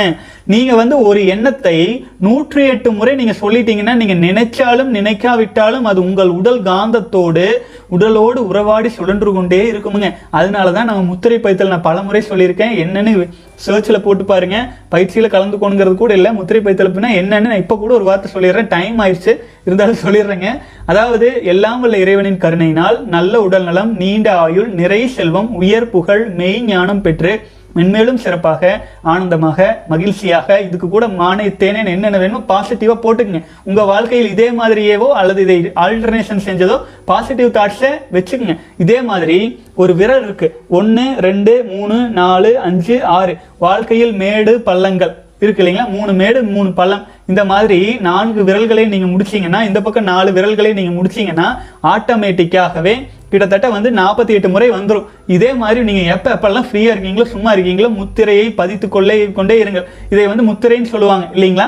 இந்த முத்திரைக்குள் இது வந்து ப- பஞ்சபூதங்கள். ஒரு ஒரு விரலும் ஒவ்வொரு பூ பூதம். இது இது வந்து நெருப்பு காற்று ஆகாயம் பூமி இது வந்து நீர். ஒவ்வொரு விரல்களும் ஒவ்வொரு பஞ்சபூதங்களோடு தொடர்புடையது. அப்போ நீங்க முத்திரையில் உங்கள் பாசிட்டிவ் எண்ணங்களை பதிக்கிறீர்கள். இந்த மாதிரி நீங்க பதிச்சுட்டே வாங்க சகோதரரே. நெகட்டிவ் தாட்ஸ் போயே போயிடும் அது நீங்களா சும்மா இருந்தீங்கன்னா எதோன்னு ஒன்று வரத்த செய்யும். நீங்க சும்மா வச்சுக்காதீங்க. மனதையும் உயிரணுக்களையும் நீங்க உயிரணுக்கினால் உற்பத்தியாகும் காந்தத்தையும் நீங்க கட்டுப்படுத்துங்க. நெகட்டிவ் தாட்ஸ் போயிடும் சகோதரரை. வாழ்க வளமுடன். அடுத்தது அப்புறம் எனக்கு ஃபஸ்ட்டு டுவெண்ட்டி டேஸ் நல்லா இருந்துச்சு. நோ ஃபேப்ல இருக்கிறதுனால எனக்குள்ள பல பெனிஃபிட்ஸ் வர மாதிரி இருந்துச்சு. பட் டுவெண்ட்டி டேஸ்க்கு அப்புறம் இப்போ வரைக்கும் ஐம்பது நாள் ஆயிட்டு இருக்கு எனக்கு ஃபிளாட் லைன்ல இருக்கிற மாதிரியே ஃபீலிங்காக இருக்குது ஒரே மைண்ட் ஒரே போரிங் எரிச்சல் மூட்லையும் இருக்கு. ரொம்ப கோபம் வருதுன்னு சொல்லியிருக்கீங்க வாழ்க வளமுடன். இதுக்கு ரெண்டு ரீசன் நீங்க சொன்ன மாதிரி ஃபிளாட் லைன் தான். உயிரணுக்கள் அபரிமிதமா வந்திருக்கு. அப்புறம் கோபம் எரிச்சல் வருது ஏன்னு கேட்டீங்கன்னா உங்க- நீங்க ப்ராப்பரா டிரான்ஸ்மியூட்டேஷன் பண்ணல. தியானம் பண்ணுங்க மெடிடேஷன் பண்ணுங்க. எனர்ஜி அதிகமா இருக்கு. அதிகமா இருக்கிற எனர்ஜியை எந்த விதத்துல வெளியேற்றுறதுன்னு உங்க உடலுக்கு தெரியல. அதுக்காகத்தான் பயிற்சி முறைகள் இலவசமா நம்ம கொடுத்துட்டு இருக்கிறேங்க. தயவு செஞ்சு செய்ய ஆரம்பிச்சிருங்க. வாழ்க வளமுடன் சகோதரன் ஃபர்ஸ்ட் டுவெண்ட்டி டேஸ்ல எவ்வளவு கான்சென்ட்ரேஷன் கொடுத்து கொடுத்துச்சோ இப்போ அதே அளவு கான்சென்ட்ரேஷன் கூட இல்லை. ஒரு பிரெயின் ஃபாகாக இருக்குமான்னா மன மனசு குழப்பமா இருக்கு. இதெல்லாம் எப்போ சரியாகும்? நோ ஃபேப்ல முழு பயனும் எப்போ அடைவேன்? எனக்கு வயசு இருபத்தி ஏழுனா பதினஞ்சு வயசுல இருந்து உயிரணுக்களை வீணாக்கிட்டு இருக்கேன். பதினஞ்சு வயசுலேருந்து வீணாக்கிட்டு இருக்கேன். டே ஒன்ல ஒன் டைம் ஃபேப் பண்ணுவேன். ஒன் டேல ஒன் டைம் ஃபேப் பண்ணுவேன். அதுக்கு மேலே பண்ண மாட்டேன். ஒரு நாளைக்கு ஒரு தடவை உயிரணுக்களை வீணாக்கிட்டு இருந்திருக்கீங்க. கிட்டத்தட்ட வந்து ஒரு பத்து பன்னெண்டு வருஷம் வீணாக்கியிருக்கீங்க. யோசிச்சு பாருங்க சகோதரன் கிட்டத்தட்ட பன்னிரெண்டு வருடங்கள் உயிரணுக்களை தினம் தினம் உற்பத்தி ஆயிட்டு இருக்கிற அனைத்து சக்தியையும் கழிச்சிட்டு வந்தாச்சு. இப்போ ஒரு ஐம்பதே நாளில் எல்லா பெனிஃபிட் வந்துருங்களா? கண்டிப்பாக இன்னும் கொஞ்ச நாள் தொண்ணூறு நாள் கடந்து வாங்க. ஃப்ளாட் லைன் என்பது நீங்கள் இதுவரை செய்து வைத்த பாதிப்புகளை சீர் செய்வதற்காக வருவது. ஆகவே இந்த ஃப்ளாட் லைனில் மன உறுதியோடு இருந்தீங்கன்னா நல்ல பெனிஃபிட்ஸுங்க கூடிய விரைவில். எல்லாம் சரியாக சரியாக இன்னும் நல்ல பெனிஃபிட்ஸ் கிடைக்க ஆரம்பிக்குங்க பெனிஃபிட்ஸ் தெரியாத மாதிரி இருக்கும் அந்த சுச்சுவேஷன்ஸ் உங்கள் சக்தியை காட்ட வேண்டிய சூழல் வந்துச்சுன்னா நீங்கள் பயங்கர கெத்தாக தான் இருப்பீங்க. அது வந்து ஒரு மயக்கம் ஒரு மாயை. அதில் நீங்கள் மயங்கிடாதீங்க ஃப்ளாட் லைன் இருந்தாலுமே நீங்கள் ஸ்ட்ராங்காக தான் இருக்கீங்க. நெகட்டிவ் தாட்ஸுக்காக சங்கல்பங்கள் சொல்ல ஆரம்பிச்சிருங்க. உடலையே கவனிச்சு கொண்டிருக்காதீங்க. இதை ப்ராப்பராக டிரான்ஸ்மிட் பண்ணி அடுத்த கட்டத்துக்கு எப்படி போகலான்னு யோசிங்க. தியானத்தையும் விந்து ஜெயம் பயிற்சியை முடிந்தால் துணைக்கு எடுத்துக்கொள்ளுங்கள் நல்ல ஒரு ஃபியூச்சர் உங்களுக்கு இருக்குங்க வாழ்க வளமுடன். ஏப்ரல் மந்தில் நோ ஃபேப் சேலஞ்ச் ஸ்டார்ட் பண்ணி ஒரு பத்து டேஸ் போகும். அப்புறம் மன கட்டுப்பாடு இல்லாமல் ஃபேப் பண்ணிடுவேன் இப்படி கொஞ்சம் கொஞ்சம் வந்து இப்போதான் அண்ணா ஐம்பது நாள் கண்டினியூவாக நோ ஃபேப்ல இருக்கேன் கண்ட்ரோலாக இருக்கேன். உங்களால் என் லைஃப்பில் நிறைய டிஃப்ரெண்ட் வந்திருக்கு. இன்னும் நிறைய மாறணும் அண்ணா. கண்டிப்பாக மாறுவீங்க சகோதரர். உங்களால் முடியும். வாழ்க வளமுடன். அடுத்தது ரமேஷ் ராஜா சகோதரர். சில தீய எண்ணங்கள் Uh, porn related thoughts like that பரமபதத்தில் உள்ள பாம்பு போன்றவை தீண்டியதும் வாழ்வை ஆரம்பத்த இடத்துக்கே கொண்டு போய்விடும். Be aware to every one பதிமூணாவது நாள் கடந்து வந்துட்டு இருக்கீங்க ரமேஷ் ராஜா. கண்டிப்பாங்க. பரமபதம் விளையாடி இருப்பீங்க எல்லாரும். அதில் நம்ம கஷ்டப்பட்டு மேலே வருவோம். அந்த இடத்துல பாம்பு தலை இருக்கும். அந்த இடத்துல வச்சுட்டா சர்றன்னு கீழே வந்துடும் அதே நிலை தான் செலிபஸை ஃபாலோ பண்ணிக்கிட்டே இருந்து இருக்கும் மாதிரி பிரச்சனை இல்லை. நம்ம ஏதேனும் ஒரு இடத்துல சறுக்கிட்டு உயிரணுக்களை வீணாக்க போயிட்டோமோ திரும்பவும் முதல்ல இருந்து வரோம். ஆகவே சகோதரர்கள் உஷாராக உங்க வாழ்க்கை உங்க கையில் இருக்கு. வெற்றிங்கிறது உங்க கையில தான் இருக்குது. மன உறுதியோடு வாங்க வாழ்க வளமுடன். அடுத்த சகோதரர் வந்து கேட்டிருக்கீங்க. இமெயிலில் வந்த கேள்வி பார்க்கறக்கு ஆரம்பிச்சிடலாங்க. Bro I am following your channel since three months successfully completed hundred days and keep going now to be honest I don't have see much changes in my body but I have I see plenty of changes in mental health uh, this is such a great thing uh, I was missing in my life uh, all these years. I never thought celibacy give this much benefits to us. Uh, I am working in foreign Nana, so it is very easy for me to follow celibacy without any disturbance. உங்களுக்கு கோடான கோடி நன்றிகள் because நீங்க தான் இந்த பயணத்துல எனக்கு ஆரம்பிச்சு வச்சீங்க I have two doubts kindly clarify என்னன்னு போட்டிருக்கீங்க. வாழ்க வளமுடன் சகோதரரே எனக்கு இப்போ எல்லாம் நெத்தி பகுதியில் ஏதோ ஒரு உணர்வு வருது. அது வழி மாதிரி தெரியல. என்னன்னு எனக்கு புரியலை. பட் பயமாக இருக்கு. ஏதாவது ப்ராப்ளமான்னு கேட்டிருக்கீங்க. என்னன்னு சொல்லுங்கன்னு கேட்டிருக்கீங்க. அடுத்த கேள்வியும் படிச்சுட்டு இதுக்கு வந்துடலாங்க. நான் செலிபஸி டைமில் யூஸ்ஃபுல்லாக ஸ்பெண்ட் பண்ணணும்னு தியானம் பண்ண ஆரம்பிச்சிருக்கேன். ஒரு ரெண்டு நாளாக தான் பண்ணுறேன் பட் எனக்கு தியானம் பண்ணுறப்ப ஆட்டோமேட்டிக்காக இனப்பெருக்க பாகங்களானது தலை மேலே அதாவது வந்து விரைப்புத்தன்மை ஆயிடுது இது ஏதாவது ப்ராப்ளம் கொடுக்குமான்னா நான் தியானம் பண்ணுறதை கண்டினியூ பண்ணலாமா? ப்ளீஸ் ஹெல்ப் மீனான்னு கேட்டிருக்கீங்க. இது வந்து என்ன சுச்சுவேஷன் தெரியுங்களா? ஆக்கினையில் இந்த இடத்துல உங்களுக்கு உணர்வு வந்துட்டே இருக்கு. மேலும் உங்களுடைய இனப்பெருக்க பாகம் அடிக்கடி விரைப்புத்தன்மை அடைஞ்சிட்டு இருக்கு. இதுக்கு வந்து உங்ககிட்ட உயிரணுக்கள் அபரிமிதமாக தேங்கி இருக்கு இதை நீங்கள் வந்து டிரான்ஸ்மியூட் செய்வதற்கான சரியான சமயம். இந்த சமயத்துலலாம் நீங்க உங்களுடைய அபரிமிதமாக ஒரு தயிர் நிறைய சேர்த்து வச்சிருக்கீங்க. அந்த தயிரை கடைஞ்சி வெண்ணெய் எடுத்து நெய்யா மாற்றிக்கிங்க ஆச்சுங்களா அபரிமிதமான உயிரணுக்கள் இருக்கு எனர்ஜி இருக்கு. இந்த சமயத்தில் விந்துஜயம் பயிற்சி செஞ்சீங்கன்னா இந்த எனர்ஜியை அப்படியே நீங்க எடுத்து உங்கள் தலையில் சூடிக்கொள்ள முடியும். அப்போ நீங்க ஆக்கின இந்த இடத்துல உணர்வு வருதுன்னு கே- சொல்கிறீங்க இல்லையா? அதற்கும் செலிபஸி தான் காரணம். நீங்கள் உடல் முழுவதும் உயிரணுக்கள் அபரிமிதமா இருக்குங்க. அப்போ என்ன ஆகும்னு கேட்டிங்கன்னா நம் உடலில் உள்ள நாளமில்லா சுரபிகள் அதாவது குண்டலினி சக்கரங்கள் ஆக்டிவேட் ஆகும். அது ஒரு இன்பமயமான உணர்வை கொடுக்குமுங்க. அந்த மாதிரி அதையெல்லாம் என்ஜாய் பண்ண ஆரம்பிக்கணும் அப்படின்னா இயல்பாகவே நீங்கள் தியானம் தியானமெல்லாம் பண்ண குழந்தைங்கன்னா அது கிடைக்கும். அது நல்ல விஷயம். அது செய்யும் போது அபரிமிதமாக உயிரணுக்கள் இருக்கிறனால அது செய்யும் போது உங்களுக்கு எந்த குறையும் இல்லை. ஆழ்ந்து அதில் கவனம் செய்யலாம். உடன் விந்து ஜெயம் பயிற்சியும் சேர்த்து கொண்டு இந்த தியான முறைகளையும் நீங்கள் முழுமையாக செய்ய ஆரம்பிச்சிங்கன்னா வாழ்க்கையில் நல்ல சான்ஸே இல்லை. நல்ல ஒரு பொசிஷன் கிடைக்குங்க சூப்பர் சகோதரரை வாழ்க வளமுடன். நீங்கள் மனதளவில் தான் பெனிஃபிட்ஸ் தெரியுதுன்னு சொல்கிறீங்க உடல் அளவில் தெரிய வேண்டும் என்றால் அதற்கு உடலுக்கு பயிற்சிகளையும் கொடுக்கணும். சில யோகாசனங்களும் ஜிம்முக்கு கூட முடிஞ்சால் போயிட்டு வாங்க. ஸோ உடலிலும் பெனிஃபிட்ஸ் தெரிய ஆரம்பிச்சிருங்க. வாழ்க வளமுடன். அடுத்தது வந்து ஹரிகிருஷ்ணன் சகோதரர் கேட்டிருக்கீங்க. ப்ரோ இரவு சாந்திதவம் செய்து தூங்கவா? ஆர் காயக்கல்பம் செய்து தூங்கவா? சாந்தி தவம் கீழ்நோக்கிய மையமாகையால் இரவு அதை செய்துவிட்டு படித்தால் காம உணர்வு வரும் என்று எண்ணுகிறேன். காயக்கல்பம் செய்தால் உடலின் ஆற்றல் அதிகரித்து சூடு ஏற்பட்டு தூக்கம் வராது என்று எண்ணுகிறேன். ஆகையால் உ- இரவில் எந்த பயிற்சியும் செய்யாமல் சுத்த வெளியில் மனம் வைத்து தூங்குகிறேன். நான் செய்வது சரியா? அல்லது முதலில் சாந்தி தவம் செய்து கீழ்நோக்கிய எண்ணத்தை பின்பு காய்கல்பம் மூலம் மேலேக ஏற்றி பின்பு மூலத்துடன் இணைத்து தூங்கவா? மொத்தத்தில் இரவு எனக்கு நல்ல தூக்கம் வேண்டும். விந்து சக்தியும் வெளியேறக்கூடாது. அதற்கு தீர்வு கொடுங்கள். வாழ்க வளமுடன் சகோதரரே. அதாவது நான் என்ன சொல்கிறேன்னு கேட்டிங்கன்னா இரவு சாந்திதவம் செய்து தூங்கவா காயக்கல்பம் செய்து தூங்கவான்னு இதுக்கு கொஞ்ச நேரத்துக்கு முன்னாடி நான் ஆன்சர் பண்ணியிருந்தேன். எப்போதுமே சாப்பிட்றதுக்கு முன்னாடி காயக்கல்பம் செஞ்சுக்கங்க. சாப்பிட்டவுடன் சாந்திதவம் செய்யுங்கள். நீங்கள் சாந்தி தவம் செய்கிறீங்க அப்படின்னா உடனே காம உணர்வு வரும் தவறாக நினைக்காதீங்க. அது ஒரு பொருட்டே இல்லை. அதனால எல்லாம் உணர்வு வந்துடாது சாந்தி தவம் எதற்காக இரவு செய்கிறாங்க அப்படின்னா நம்முடைய சாப்பிட்ட உணவு சீக்கிரம் செரிமானம் ஆகணும் அப்போ நல்ல உறக்கம் வரட்டும் அப்படிங்கிறக்காக செய்கிறதுங்க ஆகவே நீங்கள் ஒரு சாப்பிட்டதுக்கப்புறம் உடனே வந்து நீங்கள் காயக்கல்பமெல்லாம் செய்ய வேண்டாம். அதே சமயத்தில் சாந்தி தவமோ எந்த தவமோ நீங்கள் செஞ்சாலும் காம உணர்வு வருங்கிறது தவறான செய்தி. நீங்கள் வந்து அபரிமிதமான காம உணர்வு வந்துட்டா கூட உங்களுடைய ஆண் உறுப்பினை நீங்கள் கூர்ந்து கவனிச்சிங்கன்னா நெற்றிக்கண் பார்வையாக கவனிச்சிங்கன்னா அந்த அட்ஜஸ்ட் கூட குறைஞ்சுதான் போகும். நீங்கள் தவம் பண்ணுறீங்க அப்படிங்கிறதும் அட்ஜஸ்ட் அட்ஜஸ்ட் வந்து பெருசாக அதிகப்படுத்தாது. உங்களுடைய சக்தி மையத்தை வந்து இது பண்ணும். நீங்கள் ஒரு திரட்சி மிக்க மனிதராக தான் மாறுவீங்க. அது அடிக்கடி சாந்தி தவம் செய்யணுங்கிற கட்டாயம் கூட கிடையாதுங்க. வாரம் ஒரு முறை செஞ்சால் கூட போதும். இருந்தாலுமே டெய்லி செஞ்சாலும் தவறில்லை. வாழ்க வளமுடன். அடுத்து அண்ணா என்னுடைய கேள்வி காம எண்ணங்கள் வந்தாலே விந்து பையில விந்து சுரந்துரும். அப்படி சுரந்தா வெளியே வந்தே தான் ஆகணும். அப்படி வெளியே வராவிட்டால் உடலுக்கும் மனதுக்கும் கெடுதல். காம எண்ணமே இல்லாமல் இருக்க முடிஞ்சா எந்த பிரச்சனையும் கிடையாது. அப்படி இருந்தா ஓகே. அப்படி இருக்க முடிஞ்சா இருந்துக்கோங்க அப்படின்னு ஹீலர் பாஸ்கர் ஐயா சொன்ன வீடியோ பார்த்தேன். அதை பத்தி கூறுங்கன்னு சொல்லி கேட்டிருக்கீங்க. வாழ்க வளமுடன் சகோதரரே. அதாவது காம எண்ணங்கள் வராமலேயே வந்தாலே விந்து பையில விந்து சுரந்தரும்னு சொல்லியிருக்காரு. கண்டிப்பா ஹீலர் பாஸ்கர் ஐயா சொன்னது வந்து ஒரு விதத்துல சரிதான். ஏன்னா காம எண்ணங்கள் வந்தாலே விந்து பையில விந்து சுரந்தரும்னு சொல்றது வந்து உண்மை இல்லை. அது வந்து அதில் வந்து உண்மை கிடையாது. ஆனால் காம எண்ணங்கள் அரிஜஸ் வந்தாலே லாக்டோஸ் திரவம் சுரந்துடும் ஆச்சுங்களா? இனப்பெருக்கத்திற்காக உற்பத்தியாகும் லாக்டோஸ் திரவம் என்பது நிச்சயம் சுரக்கும். அது அதனால் உடனே விந்து வந்து நம்பிருச்சுன்னா கிடையாது. ஆச்சுங்களா? நீங்கள் லாக்டோஸ் திரவம் சுரந்து அதற்கு ஊக்கம் கொடுத்து ஊக்கம் கொடுத்து உயிரணுக்களை வீணாக்கும் வரை எக்ஸ்ட்ரீம் ஸ்டேஜ் வர்ற சமயத்தில் விந்து உற்பத்தி ஆயிரும். புரிஞ்சுதுங்களா? வாயில் ஈரம் என்பது இயல்பாகவே இருக்கும். ஆச்சுங்களா? ஆனா நீங்க துப்புறக்குன்னு முடிவு பண்ணிட்டீங்கன்னா ம், பண்ணி நீங்கள் துப்புவீங்க கரெக்டாக அது மாதிரி தான் விந்துவும். நீங்க அட்ஜஸ்ட் வர்றதுனாலயே அது வீணாயிருச்சு அப்படின்னு நினைக்க வேண்டியதில்லை. அரிசஸ் வந்தாலுமே நீங்கள் கண்ட்ரோல் பண்ணிட்டீங்கன்னா விந்துவாலாம் கன்வெர்ட் ஆயிருக்காது. அதே சமயத்தில் நீங்கள் வந்து உஷாராக இருந்துங்க அது அது அரிசஸ் வருது அப்படிங்கிறதே நமக்கு தேவையில்லாத விஷயம். பலமுறை நான் சொல்லியிருக்கிறேன் வருமுன் காப்போம். வருமுன் காப்புறது மிக மிக சிறப்பு. வந்ததுக்கப்புறம் அரிசஸ் வந்ததுக்கப்புறம் நம்ம தப்பிச்சிக்கலான்ட்டு படம் பார்க்கறக்கு ஆரம்பிச்சீங்கன்னா நிச்சயமாக ஏதேனும் ஒரு விதத்தில் வந்து விந்து சக்தி உற்பத்தி ஆகவே ஆரம்பிக்கும். ஆகவே ஹீலர் பாஸ்கர் ஐயா சொன்னதும் ஒரு விதத்தில் சரியாக தான் சொல்லியிருக்காரு. தயவு செஞ்சு அரிசஸ் வர்றதெல்லாம் தவிர்த்துக்குங்க. நல்லதுதான். ஒருவேளை அரிசஸ் வந்துடுச்சு அப்படின்னாலே விந்தஜயம் பயிற்சியெல்லாம் செய்ய ஆரம்பிச்சிங்கனாலே அது தேவையில்லாததுக்குள்ள வரதெல்லாம் குறைஞ்சிரும். ஆச்சுங்களா? ஸோ இது உங்கள் வாழ்க்கை. உங்களுக்கு தெளிவாக புரியும்னு நினைக்கிறேன். அட்ஜஸ்ட் வந்தாலே விந்துவாக மாறிடும் ப்ராப்ளம் வந்துடும்லாம் நினைக்க வேண்டாம்.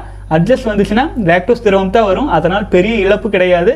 அதற்கு அடுத்த கட்டத்தில் தான் விந்து உற்பத்தியாகும். ஆகவே கவலைப்படாமல் அட்ஜஸ்ட் எல்லாம் வருதுங்கிறதுக்காக நோ ஃபேப் ஃபாலோ பண்ணுறது விட்டுறேன்னு பண்ண வேண்டாம். வாழ்க வளமுடன். வாழ்க வளமுடன் சகோதரர்களே நீண்ட நேரம் வந்து கேள்வி பதில் மற்றும் அனுபவங்களை பார்த்தோம். இப்போ இறுதி கட்டத்துக்கு வந்தாச்சு. இப்போ வந்து பாத்தீங்கன்னா நம்ம சகோதரர்கள் எவ்வளவு நாள் கடந்து வந்திருக்காங்க. அப்புறம் பாசிட்டிவ் கமெண்ட்ஸ் போட்ட சகோதரர்களையும் eh, டேஸ் போடாம அப்படியே பேர் படிச்சுட்டு வந்துடுறேங்க. வாழ்க வளமுடன். ராம்குமார் சோலை மலர் சகோதரர் ஐம்பத்தி ஒன்றாவது ஐம்பத்தி ஒன்பதாவது நாள் வந்திருக்கீங்க. சூப்பருங்க. அருள்தாஸ் சகோதரர் நூத்தி இரண்டாவது நாள். மனோ மோகன் சகோதரர் ஐந்தாவது நாள். மணிகண்டன் ராஜேஷ் சகோதரர் முதல் நாள் துவங்கி இருக்கீங்க ஃபர்ஸ்ட் நேம் சகோதரர் அறுபத்தி ஆறு நாள். வெங்கடேஷ் சகோதரர் ஐந்தாவது நாள். இன்ஃபி காம்ப்ளெக்ஸ் இன்ஃபினிட்டி சகோதரர் பாசிட்டிவ் கமெண்ட்ஸ் போட்டிருக்கீங்க. வாழ்க வளமுடன். சூரிய சிவா முதல் நாள் துவங்கியிருக்கீங்க. மணிகண்டன் சகோதரர் ஐந்தாவது நாள். அரவிந்த் சகோதரர் பாசிட்டிவ் கமெண்ட்ஸ் போட்டிருக்கீங்க. வாழ்க வளமுடன். ருக்ஷான் மேக்ஸின் சகோதரர் ஐந்தாவது நாள். சிவகுமார் சகோதரர் நூற்றி முப்பதாவது நாள் ராஜன் ராஜன் சகோதரர் நான்காவது நாள் பிஜி ராஜ் சகோதரர் பாசிட்டிவ் கமெண்ட்ஸ் போட்டிருக்கீங்க வாழ்க வளமுடன். சசிகுமார் சகோதரர் ஒன்பதாவது நாள் வெங்கட் வெங்கட் சகோதரர் வாழ்க வளமுடன். அடுத்தது முருகன் சகோதரர் ஐந்தாவது நாள் நிஷாந்த் கேஜிஎம் சகோதரர் ஐம்பதாவது நாள் கடந்திருக்கீங்க. சூப்பருங்க. ராமமூர்த்தி சகோதரர் பதினஞ்சாவது நாள் கணேசன் சகோதரர் நூற்றி நாற்பத்தி இரண்டாவது நாள் போயிட்டு இருக்கீங்க. சூப்பருங்க.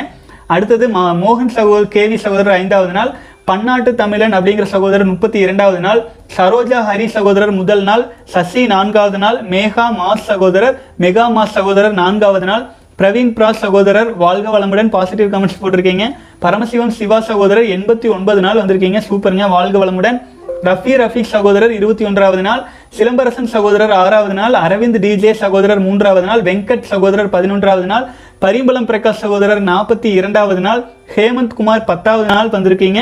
மணிகண்டன் நான்காவது நாள் ராமன் காளி சகோதரர் நாற்பத்தி ஆறாவது நாள் அருள் செல்வம் சகோதரர் பாசிட்டிவ் கமெண்ட்ஸ் போட்டிருக்கீங்க. வாழ்க வளமுடன். மோகன் மனோ சகோதரர் நான்காவது நாள் ரமேஷ் ராஜா சகோதரர் பதிமூன்றாவது நாள் ஆல் இன் ஒன் சகோதரர் பத்தாவது நாள் ரஞ்சித் சகோதரர் ஐந்தாவது நாள் சக்சஸ் ரியாலிட்டி சகோதரர் முதல் நாள் நரேஷ்குமார் சகோதரர் நான்காவது நாள் பாரதி சகோதரர் நாற்பத்தி எட்டாவது நாள் தமிழ் அழகன் மூன்றாவது நாள் முருகேஷ் கார்த்திக் ஐம்பத்தஞ்சாவது நாள் லியோ லினார்டு எழுபத்தஞ்சாவது நாள் ஹேமந்த் குமார் பதினொன்றாவது நாள் ரவி சகோதரர் இருபத்தி அஞ்சாவது நாள்.